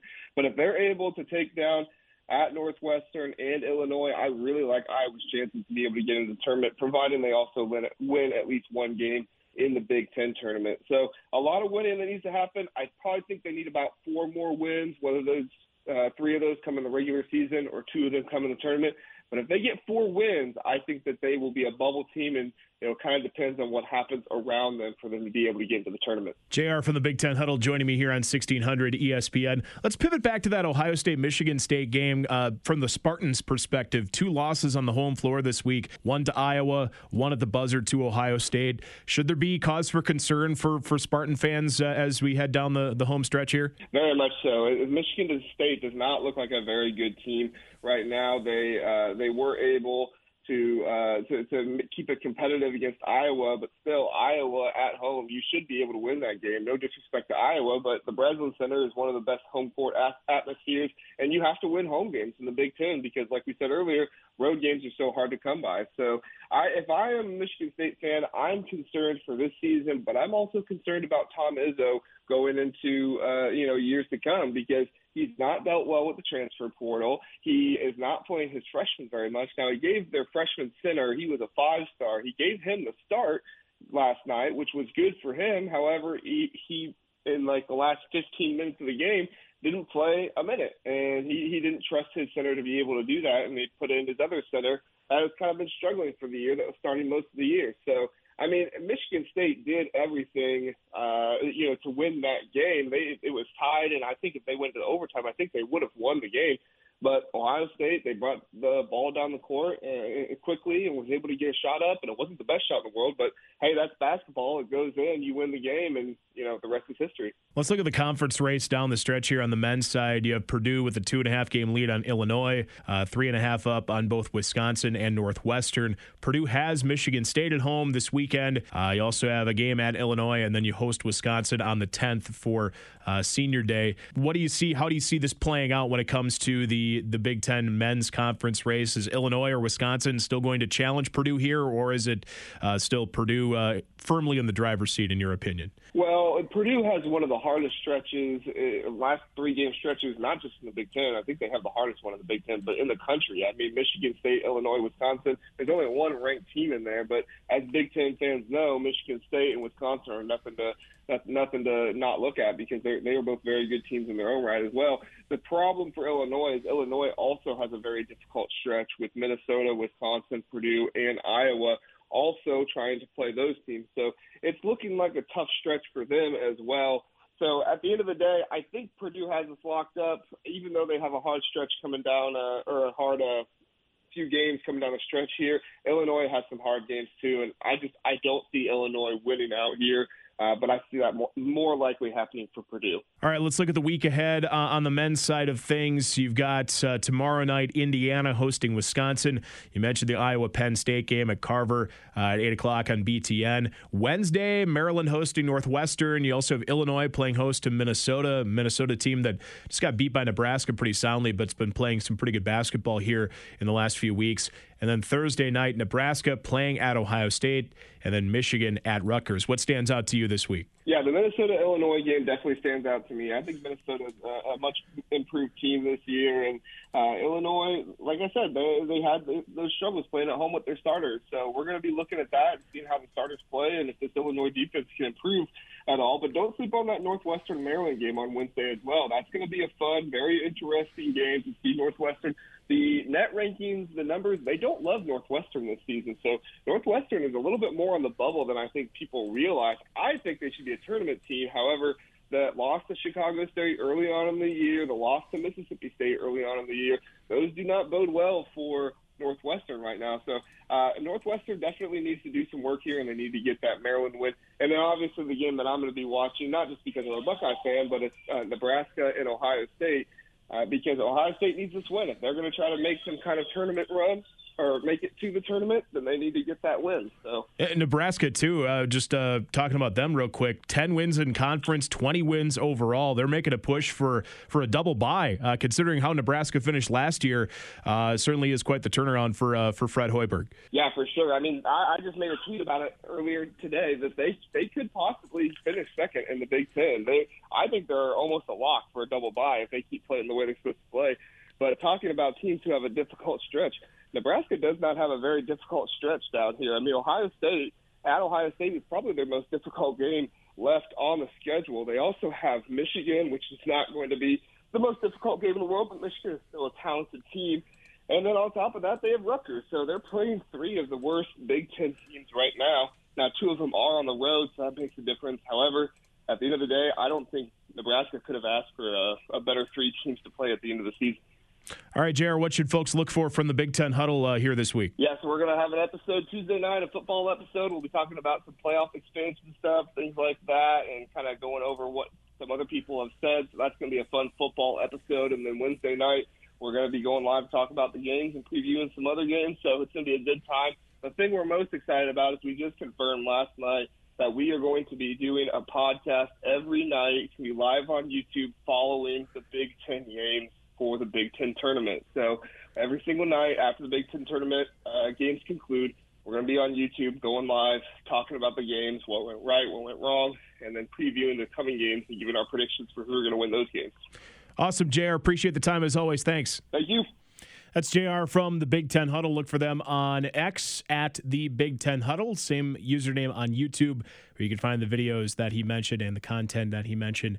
Uh, he joins me every Monday here on 1600 ESPN, part of our big Monday segment. Confirm with him, we are going to keep him on with us for the next couple weeks into March. Uh, so he'll be joining us next Monday uh, to talk about the men's games, but also preview the women's uh, Big Ten tournament. Uh, he's going to join me on the 11th to preview the men's Big Ten tournament, and then on the 18th, a big, big bracket breakdown. I'm trying to come up with a creative name for it, but a Big Ten bracket breakdown. Lots of B's. Uh, he'll join me on the 18th after Selection Sunday. Uh, to talk about the Big Ten's teams and uh, how far we see them going, or how not far we see them going in the field. Uh, that's uh, JR. Appreciate his time as always here on 1600 ESPN. Promised you a little look ahead to what could be happening in the Big Ten tournaments. Uh, the Big Ten Network putting this out on both of their social media accounts for men's and women's basketball. Uh, as of today, still a few games left, obviously. Iowa would be the number nine seed taking on the number eight seed Penn State. So if Iowa beats Penn State, might see a flip flop there. It depends on how the season closes for both teams. But uh, as of now, Iowa is the nine. They would be taking on number eight seed Penn State. If we just stopped everything, played the tournament today, that's how things would shake out for Fran McCaffery's squad. Obviously, being the nine means you've got a date with the number one seed, or the eight seed means you got a date with the number one seed, which is at this point Purdue uh, on the third day of the tournament. You'd like to avoid Purdue, easier said than done. uh, depending on how you finish, but uh, that is where Iowa would shake out right now. Just look at the rest of the men's bracket as it stands. Your opening day games uh, Indiana, the 12, and Ohio State, the 13 seed, and then Rutgers, the 11 seed, with Michigan as the 14 seed. The Indiana Ohio State winner would advance to play uh, the current five seed Nebraska. The Rutgers Michigan winner would take on Michigan State, uh, who is currently in the number six spot. Your 7 10 matchup, if the season ended today, is Minnesota and Maryland. Uh, the Gophers as the seven, Maryland as the 10. And your top four seeds, the teams with the double byes Purdue, Northwestern, Illinois, and Wisconsin. Purdue the one, Illinois the two, Wisconsin the three, and Northwestern the four as we sit starting a brand new week. On the women's side, work to be done and some changes could be uh, made here uh, if Iowa does win out. Uh, does beat Ohio State coming up on Sunday. College game day obviously will be there, as you probably heard by now.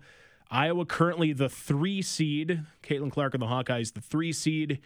Uh, Ohio State is your current number one seed on the women's side. Indiana, the two, and Nebraska is the four. Those are your top four seeds uh, for the Big Ten women's tournament as things stand today.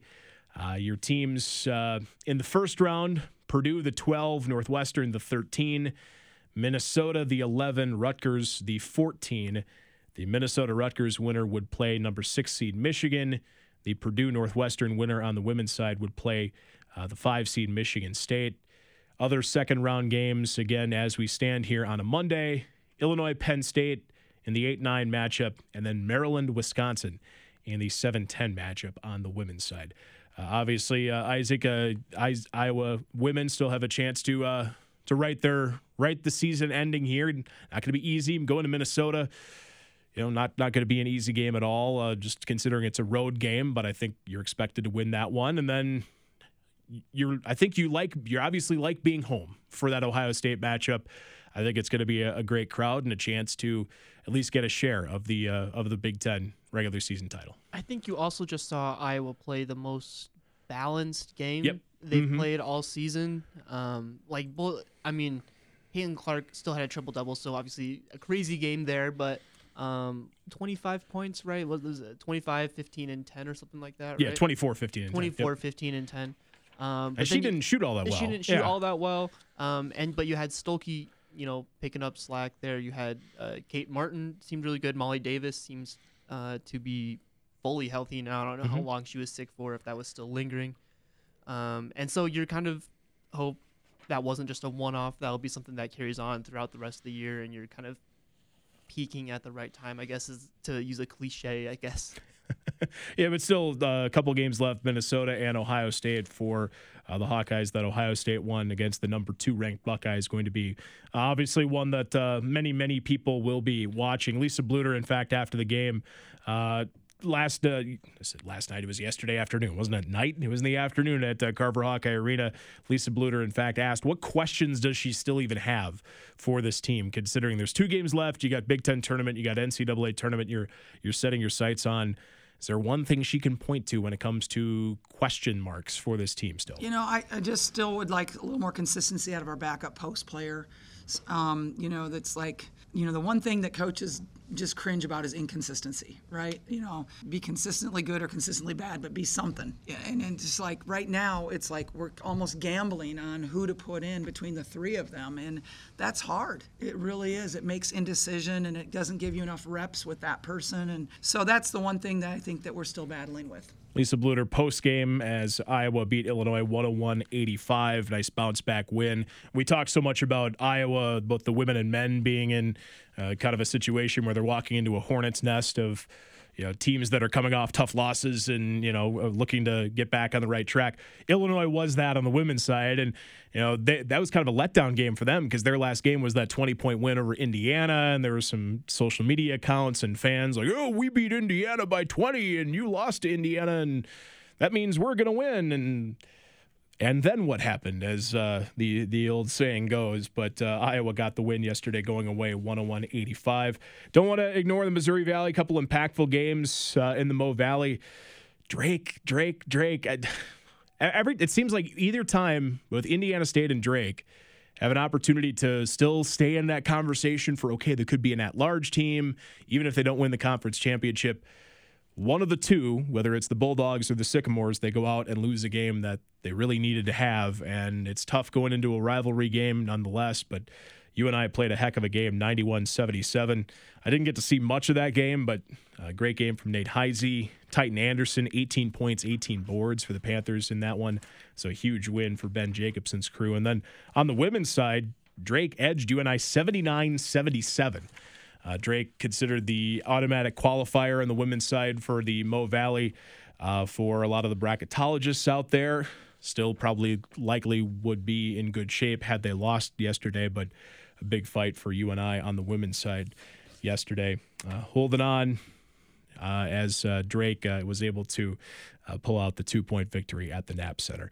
That is uh, that. Let's get it over to Isaac for another local update. I'll get you your winning sports word here in just a moment, and we'll talk some baseball after the break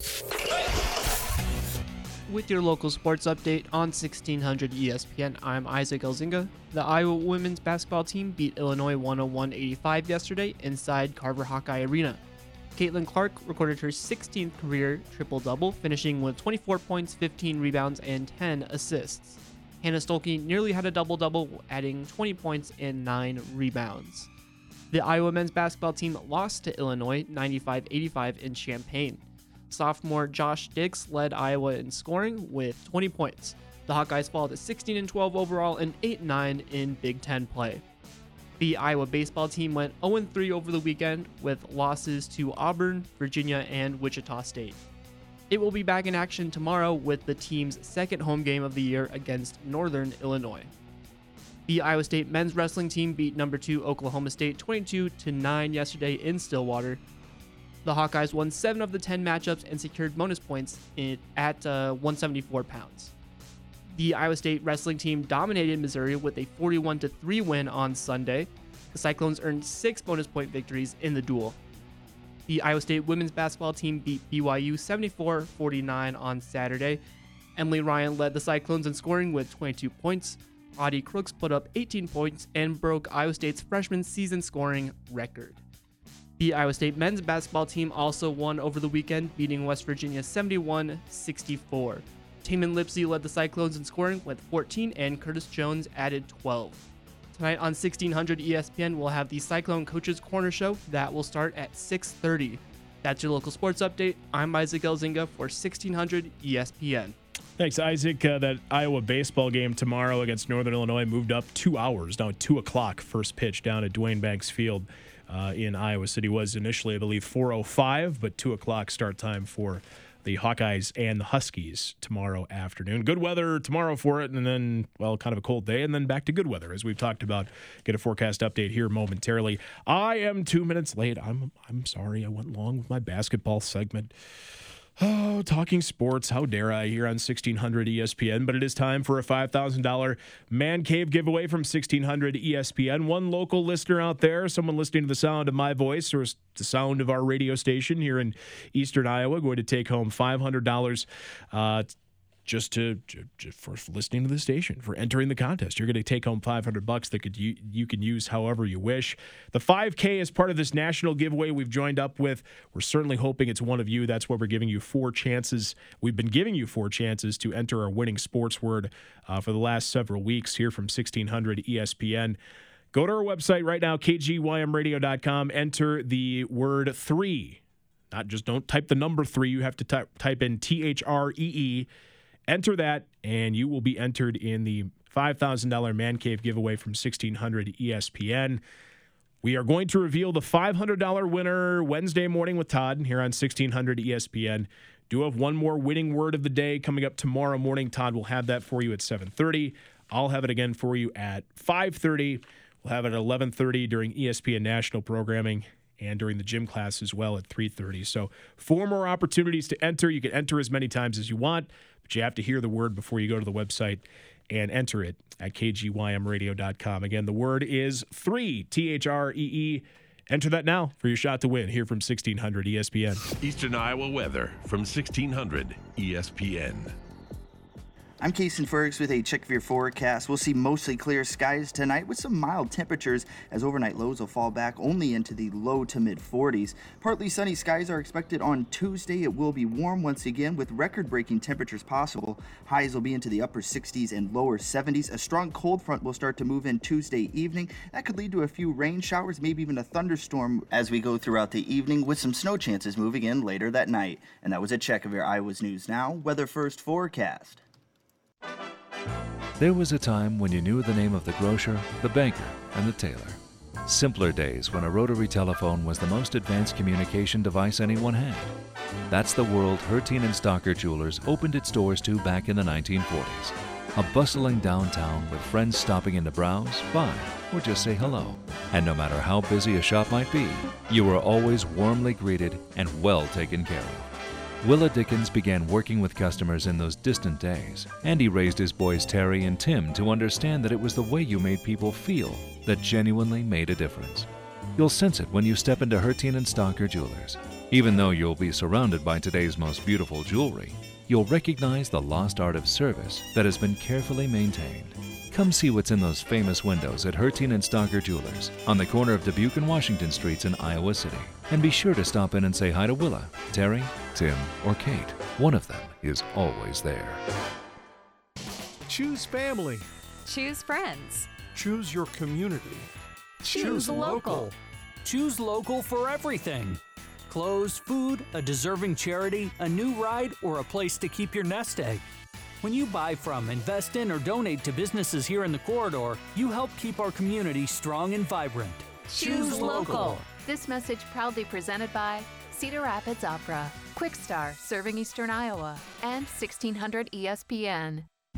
Two of rock's finest. Primus. Coheed and Cambria. Together in one night. Saturday, July 27th, McGrath Amphitheater. Special guest, Too Many Zooz. On sale now at creventslive.com. Primus. Coheed and Cambria. Live. Presented by Mammoth. Emil's Hideaway is the place to get together. Stop in for a drink and some chow with your buddies. Emil's opens every day at 4. If you're hanging out at home instead, order pickup and delivery at emilshideaway.com. Emil's Hideaway, a great place to meet up with friends. Texting enrolls you into reoccurring automated text messages. Consent not required to purchase. Message and data rates may apply. Hey, Dan, how you doing? Haven't seen you around the gym for a while. Yeah, I've really fallen off. Since I turned 40, I just don't get the results I used to get. Could be lower testosterone. Lower T? Yeah, I went through it a while back. Once you hit 40, your body has less free testosterone. I got Nugenix Total T, and it's made a huge difference for me. I've seen that ad on TV. Is it for real? Oh, yeah. The patented key ingredient is something called Testofen, which helps boost free and total testosterone levels to help you trim up and stay lean. And it's made a difference for you? Man, I feel like I'm in my 20s again at work, in the gym, and in the bedroom. Are they still giving out complimentary bottles for people to try it for themselves? Yeah, you just need to send them a text. Text PREP to 42424 right now for your complimentary bottle of Nugenix Total T, the number one selling testosterone booster at GNC. Plus, text now and we'll include a bottle of Nugenix Thermo, our most powerful fat incinerator ever to help you get back into shape fast. Absolutely free. Text PREP to 42424. That's PREP to 42424. I'm Todd from the Todd Camp Show. You're hearing Spencer on Sports exclusively on Eastern Iowa's Home for Sports, 1600 ESPN, on FM in Cedar Rapids at 102.3 and in Iowa City at 106.3. Todd Brommelkamp live and local, 6.30 till 9 every weekday morning here on 1600 ESPN. Be listening all this week uh, to Todd's show to play Luck of the Iowish Trivia for a chance to win four tickets to see the Iowa Heartlanders home hockey game against Wheeling on Saturday, March 16th. It's the St. Patrick's Day theme, calling it St. Hat Tricks Day. Of course, you have to do that with hockey, don't you? Want a chance to win? Listen in uh, to Todd's show all this week between 6:30 and 9 here on 1600 ESPN. Plenty of tickets to go around here from the uh, station, and we'll be giving you those chances to win all week long here on 1600 ESPN. 319 366 1600 is the talk and text line. Let's dive in with a little baseball talk. It's our full count segment. Just a bit outside. Well, well, well, certainly was a disappointing weekend for the Iowa baseball team. Starting with a little collegiate talk, we'll get into some of the uh, moves made over the last uh, 24 to 48 hours or so. But uh, in a weekend where you certainly had your opportunities to stack up against uh, maybe not the top tier teams in college baseball. Of course, last year Iowa had that shot against LSU and took advantage of the opportunity. You still had a chance against some some big name teams, especially Virginia, who is ranked uh, going into this weekend.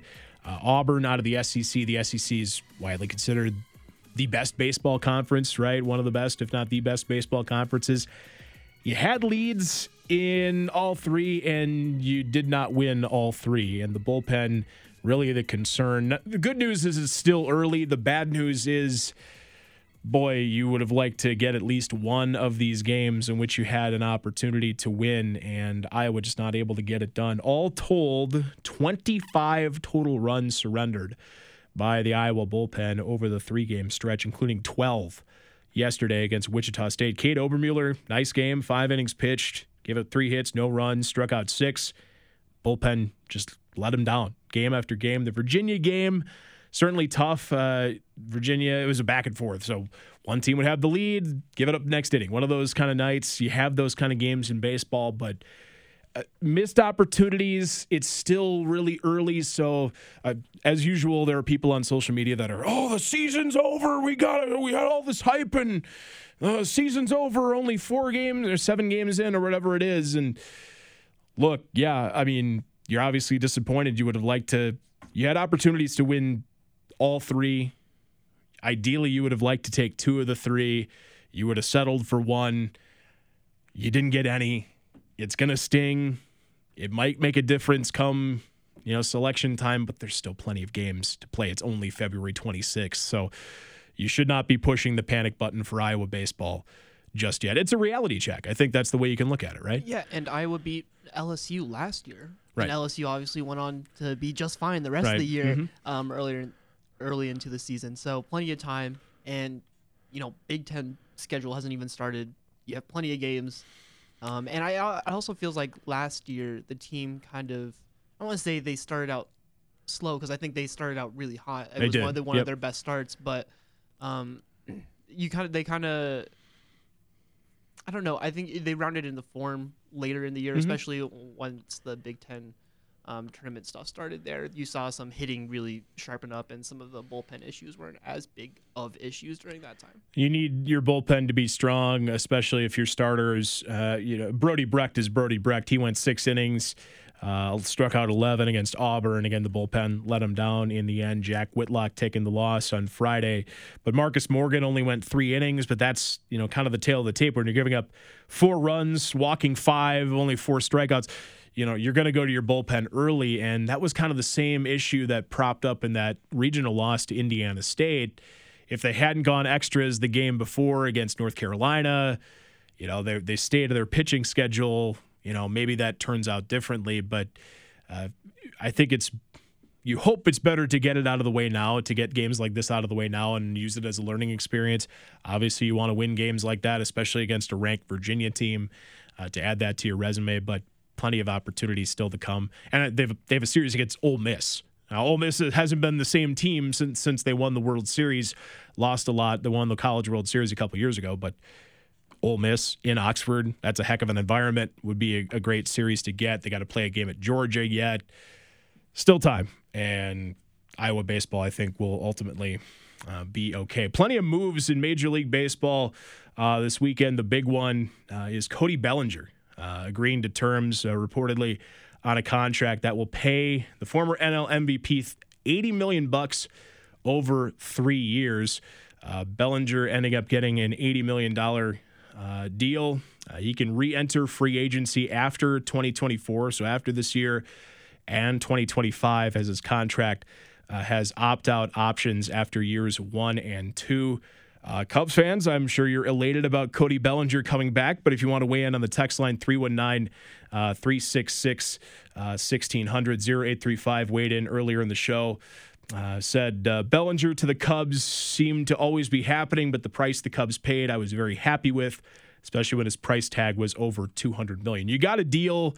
You, you like that if you're the Cubs. I think you like that if you're Bellinger. I was reading and listening to some analysis of the of the deal over the weekend, and a lot of people saying it's a it's a win win. And uh, you know, I think if you're the Cubs, you you this is Spencer states the obvious here on 1600 ESPN. You like having Cody Bellinger back as opposed to not having Cody Bellinger back. And, uh, you know, if he has a good year, he can re enter free agency with the opt out. And I think it's mutually beneficial because then if you're the Cubs, it gives maybe one of your guys, uh, your younger guys, a new development, you know, an extra year of development under a guy who's been there and done that. So uh, if I'm the Cubs and I'm Cody Bellinger, I certainly don't hate uh, the the uh, the move made over the weekend. Although Scott Boras probably not too happy because the price tag was projected to be up there, and it was eighty million dollars over three years, so pretty low uh, compared to what Boras uh, wanted for uh, his client. But that was certainly, I think, a win uh, for both sides there. Uh, interesting trade today. Uh, running short on time, so don't have too much time to go any further when it comes to uh, baseball chat here. But uh, Minnesota Twins making a trade today with the Dodgers. Twins getting Manny Margot. He was part of the deal of the Tyler Glasnow trade earlier this offseason. Uh, Manny Margot from Tampa to LA, now to Minnesota. He is headed to the Twins along with Rayne Doncon, a shortstop prospect. In return, familiar name if you're a Cedar Rapids Kernels backer, Noah Miller, who played the entire season last year in Cedar Rapids, helped them win the championship last year. He is headed to the Dodgers, according to multiple uh, media outlets. Uh, also, Kike Hernandez coming back to the Dodgers. Uh, part of this, this not not part of the trade, but because of the trade, Kike Hernandez back in LA, according to Jeff Passan from ESPN. Also, uh, some depth uh, being made uh, depth signing being made, it sounds like, for St. Louis. Brandon Crawford, former San Francisco Giant, uh, being signed by the St. Louis Cardinals uh, to largely, it sounds like, provide depth at the shortstop position. Cardinals uh, reading up on their offseason so far. They want to give Masyn Winn, one of their top prospects, every shot to play the shortstop position, be their everyday guy. He played there 37 games last year. Uh, Paul DeJong was the guy there, but now he's out of town. 81 games played there last year. Uh, Masyn Winn sounds like they're expecting him to be the guy, but obviously you need players behind him. And uh, you know what? Even though Brandon Crawford is not the Brandon Crawford of old, I think it's good to have veteran veteran depth. That is for sure. Uh, for St. Louis. And one other note back to the Dodgers. Uh, this, uh, if you're paying attention to spring training ball, looks like Shohei Ohtani his debut, spring training debut, is on the horizon. Uh, he is scheduled to play in tomorrow's game against the Chicago White Sox. That sound you hear is Scott Unash groaning in the sports office because Shohei Ohtani likely to play uh, against the uh, the White Sox tomorrow. Uh, Dodgers announcing that on Sunday. Uh, the the debut is official because they put out a picture of him with the link. This is how you buy tickets to come see us play. So if they're they're linking they're linking to how to buy tickets, it's pretty much official. Uh, he's not going to pitch, obviously, following the elbow surgery, but he is going to DH. Uh, so Shohei will be on the on the or in the batter's box. It sounds like tomorrow uh, with uh, the uh, Dodgers against the Chicago White Sox. So there you go. A couple baseball news and notes uh, for you here on our full count on 1600 ESPN. Another edition tomorrow. I think tomorrow, if we get some time, we will get into Managers on the hot seat. Sounds like an interesting topic. Who do you think a manager on the hot seat is? We'll talk about that tomorrow on our full count segment here on 1600 ESPN. Got the sports menu next. Stay tuned. Can you feel it? It's wedding band season. Hey, we are Joseph and Clayton Hoyt, and we're stoked to let you know about our 12th annual Wedding Band show and sale. The sale is two days only, March 2nd and 3rd, so put it on your calendar and set a reminder. It's the biggest wedding band show in the Cedar Rapids area. Newly engaged? Perfect timing. Married for a while? It's a great time to update those rings. We'll be showcasing our top designers, including Crown Ring, Carlex, and Blue Royale. Save 15% off precious metal rings, 10% off alternative rings. Enter to win a honeymoon and enter to win $500 off your purchase. You will also receive a free alternative metal sports band by Torque with your precious metal purchase. Check out our website or call us to schedule your time. We'll also have excellent financing options. Don't miss the biggest wedding band show in the Cedar Rapids area. Only at CP Hoyt Jewelers in Cedar Rapids, corner of Collins and First Ave, where Cedar Rapids gets engaged and their wedding bands. Call to set up your appointment today. Hey, remember when we were having conversations without words like inflation, recession? yeah, I miss those days too. So at QuikStar, we're feeling a bit nostalgic. So we've lowered the prices on all our take home meals. Every day, not on second Tuesdays or every Good Friday. Every day, make your next meal a trip down savings lane with chicken, bacon, mac and cheese, just $4.99. Or spaghetti and meatballs, $5.99. Quick Star, we got mealtime savings nostalgia covered. ESPN Bet is now live in Iowa as the official sportsbook of ESPN. ESPN Bet is the only place to find daily exclusives and offers with your favorite ESPN personalities and shows. Sign up today and new users get 100 bucks in bonus bets for making any sportsbook bet. Find all your favorite markets and bets like in-game wagering, cross-sport parlays, teasers, and all the props you can handle. That's ESPN Bet. Download today. What a play.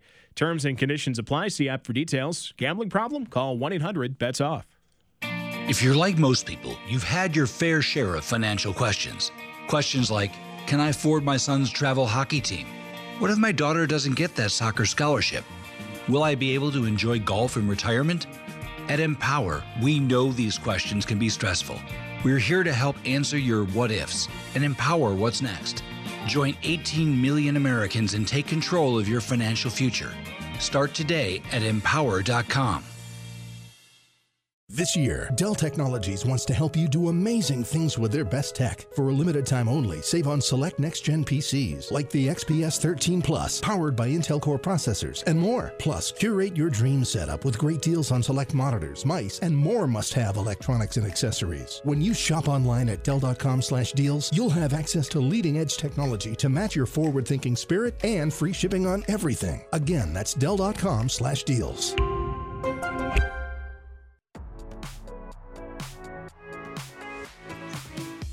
Is Spencer on Sports on 1600 ESPN. 550 coming up on 551.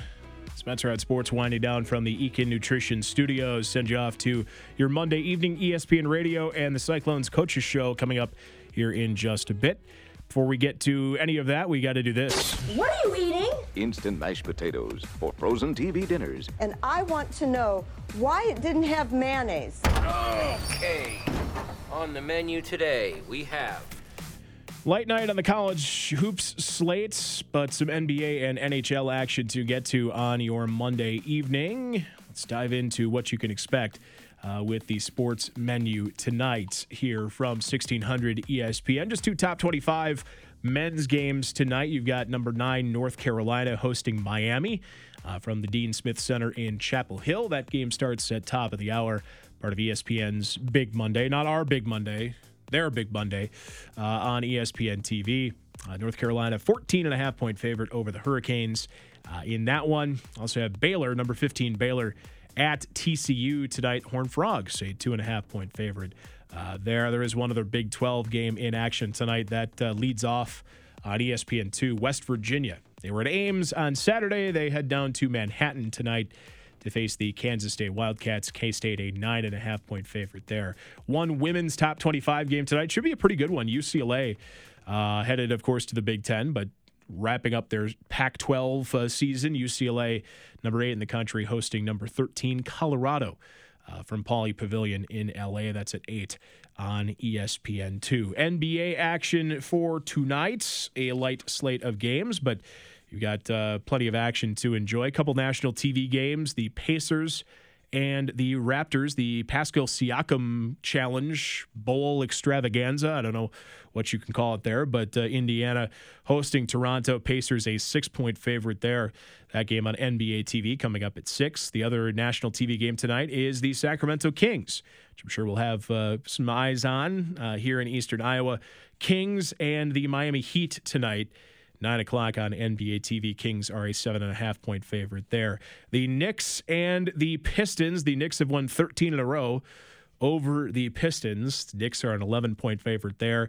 And you've got Brooklyn at Memphis tonight. The Nets, a one and a half point favorite in Memphis. Uh, action from yesterday: the Bulls got a win over New Orleans, 114-106. Bucks a winner over Philadelphia, 119 to 98. Charlotte beat Portland last night, 93 to 80. Kris Murray did uh, get a starting uh, spot last night. Kris Murray, six points, nine rebounds, and four assists.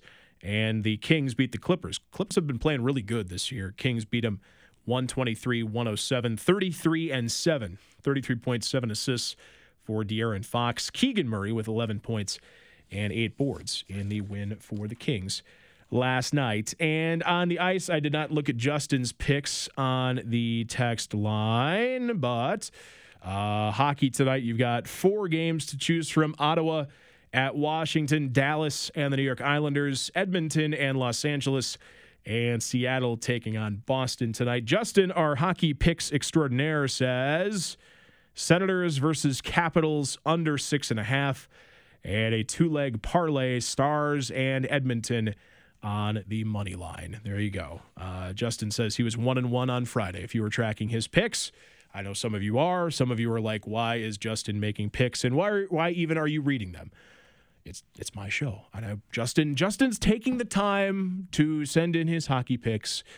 He's trying to help out the audience that likes to put a little money down, and I am facilitating that More than anything, for the it- good of the people. More than anything, it starts a hockey conversation. Yes. And I think that's uh, Justin's ultimate goal. Is he Yes. want, he wants more hockey. Yes. I know he wants more Yeah, hockey. I know Justin does. I, I will say I did not. I, I watched a little hockey this weekend. I was watching basketball. I will watch more hockey when the playoffs come around. Uh, the ultimate in uh, is it vill- villainry? Patrick Kane yesterday coming back to Chicago and getting the game winner in overtime on Chris Chelios's retirement day. Uh, yeah. You're, you don't you don't like that if you're a Blackhawks fan, but at the same time you're like, yeah, it's Patrick Kane. That's what he does. We saw that happen so many times when he was on our our team wearing our sweaters. So I would be like, I would be indifferent about it. Like, well, what do I do? It's Patrick Kane. Like, It was I Great mean, player. You had to see it coming. Right. Like it was Yeah, just it was just it was just That, written yeah. where you're like, I know how this is gonna end, or I know what's gonna happen in the game. I just have to accept it beforehand. Yep. That's that's exactly how I thought about that. I I'm like, yep, that I totally if I was more into hockey, I would have been like this script is too perfect. Right? Like the like in basketball where somebody comes back and hits a winning shot against your former team, whether it's in college, somebody who transferred out and it's their first game back or whatever. Didn't or, like uh, like uh, Julius Peppers have like a pick six against the Bears in this Yes. first first Yep. game for Green Bay, Yeah, something yeah, like that. Something like that. Yeah, exactly. That's that's just kind of the you expect that to happen, and it happens more than maybe we pay attention to. But Patrick Kane, uh, big story from yesterday. That'll wrap up the program today. Thanks for hanging out as always. Uh, big show tomorrow, of course. We'll get you set for uh, Iowa men and Penn State. We'll look around the Big Ten, Big Twelve. I'm sure we'll have plenty more bracketology talk. Uh, and I'll keep you uh, posted on, of course, uh, latest from the state tournaments in high school as well uh, throughout the show and throughout local programming. In fact, tomorrow here on 1600 ESPN, local programming does uh, resume tomorrow morning with Todd Brommelkamp. Join him from 6:30 till 9. Local sports talk in your morning drive every weekday morning. And the gym class tomorrow. Mark Ironside a day early tomorrow. Uh, so listen in with Scott, Mark, and Mark and Isaac from 3 to 4 here on 1600 ESPN. That'll precede this program from 4 till 6. So hope you listen into uh, local programming here tomorrow and all of our programming, whether it's national or local, on the airwaves in eastern Iowa. Have a great Monday night. We will talk to you again tomorrow here on 1600 ESPN. ESPN Radio, Cyclone Coaches Corner Show, all on the way next here on Eastern Iowa's Home for Sports.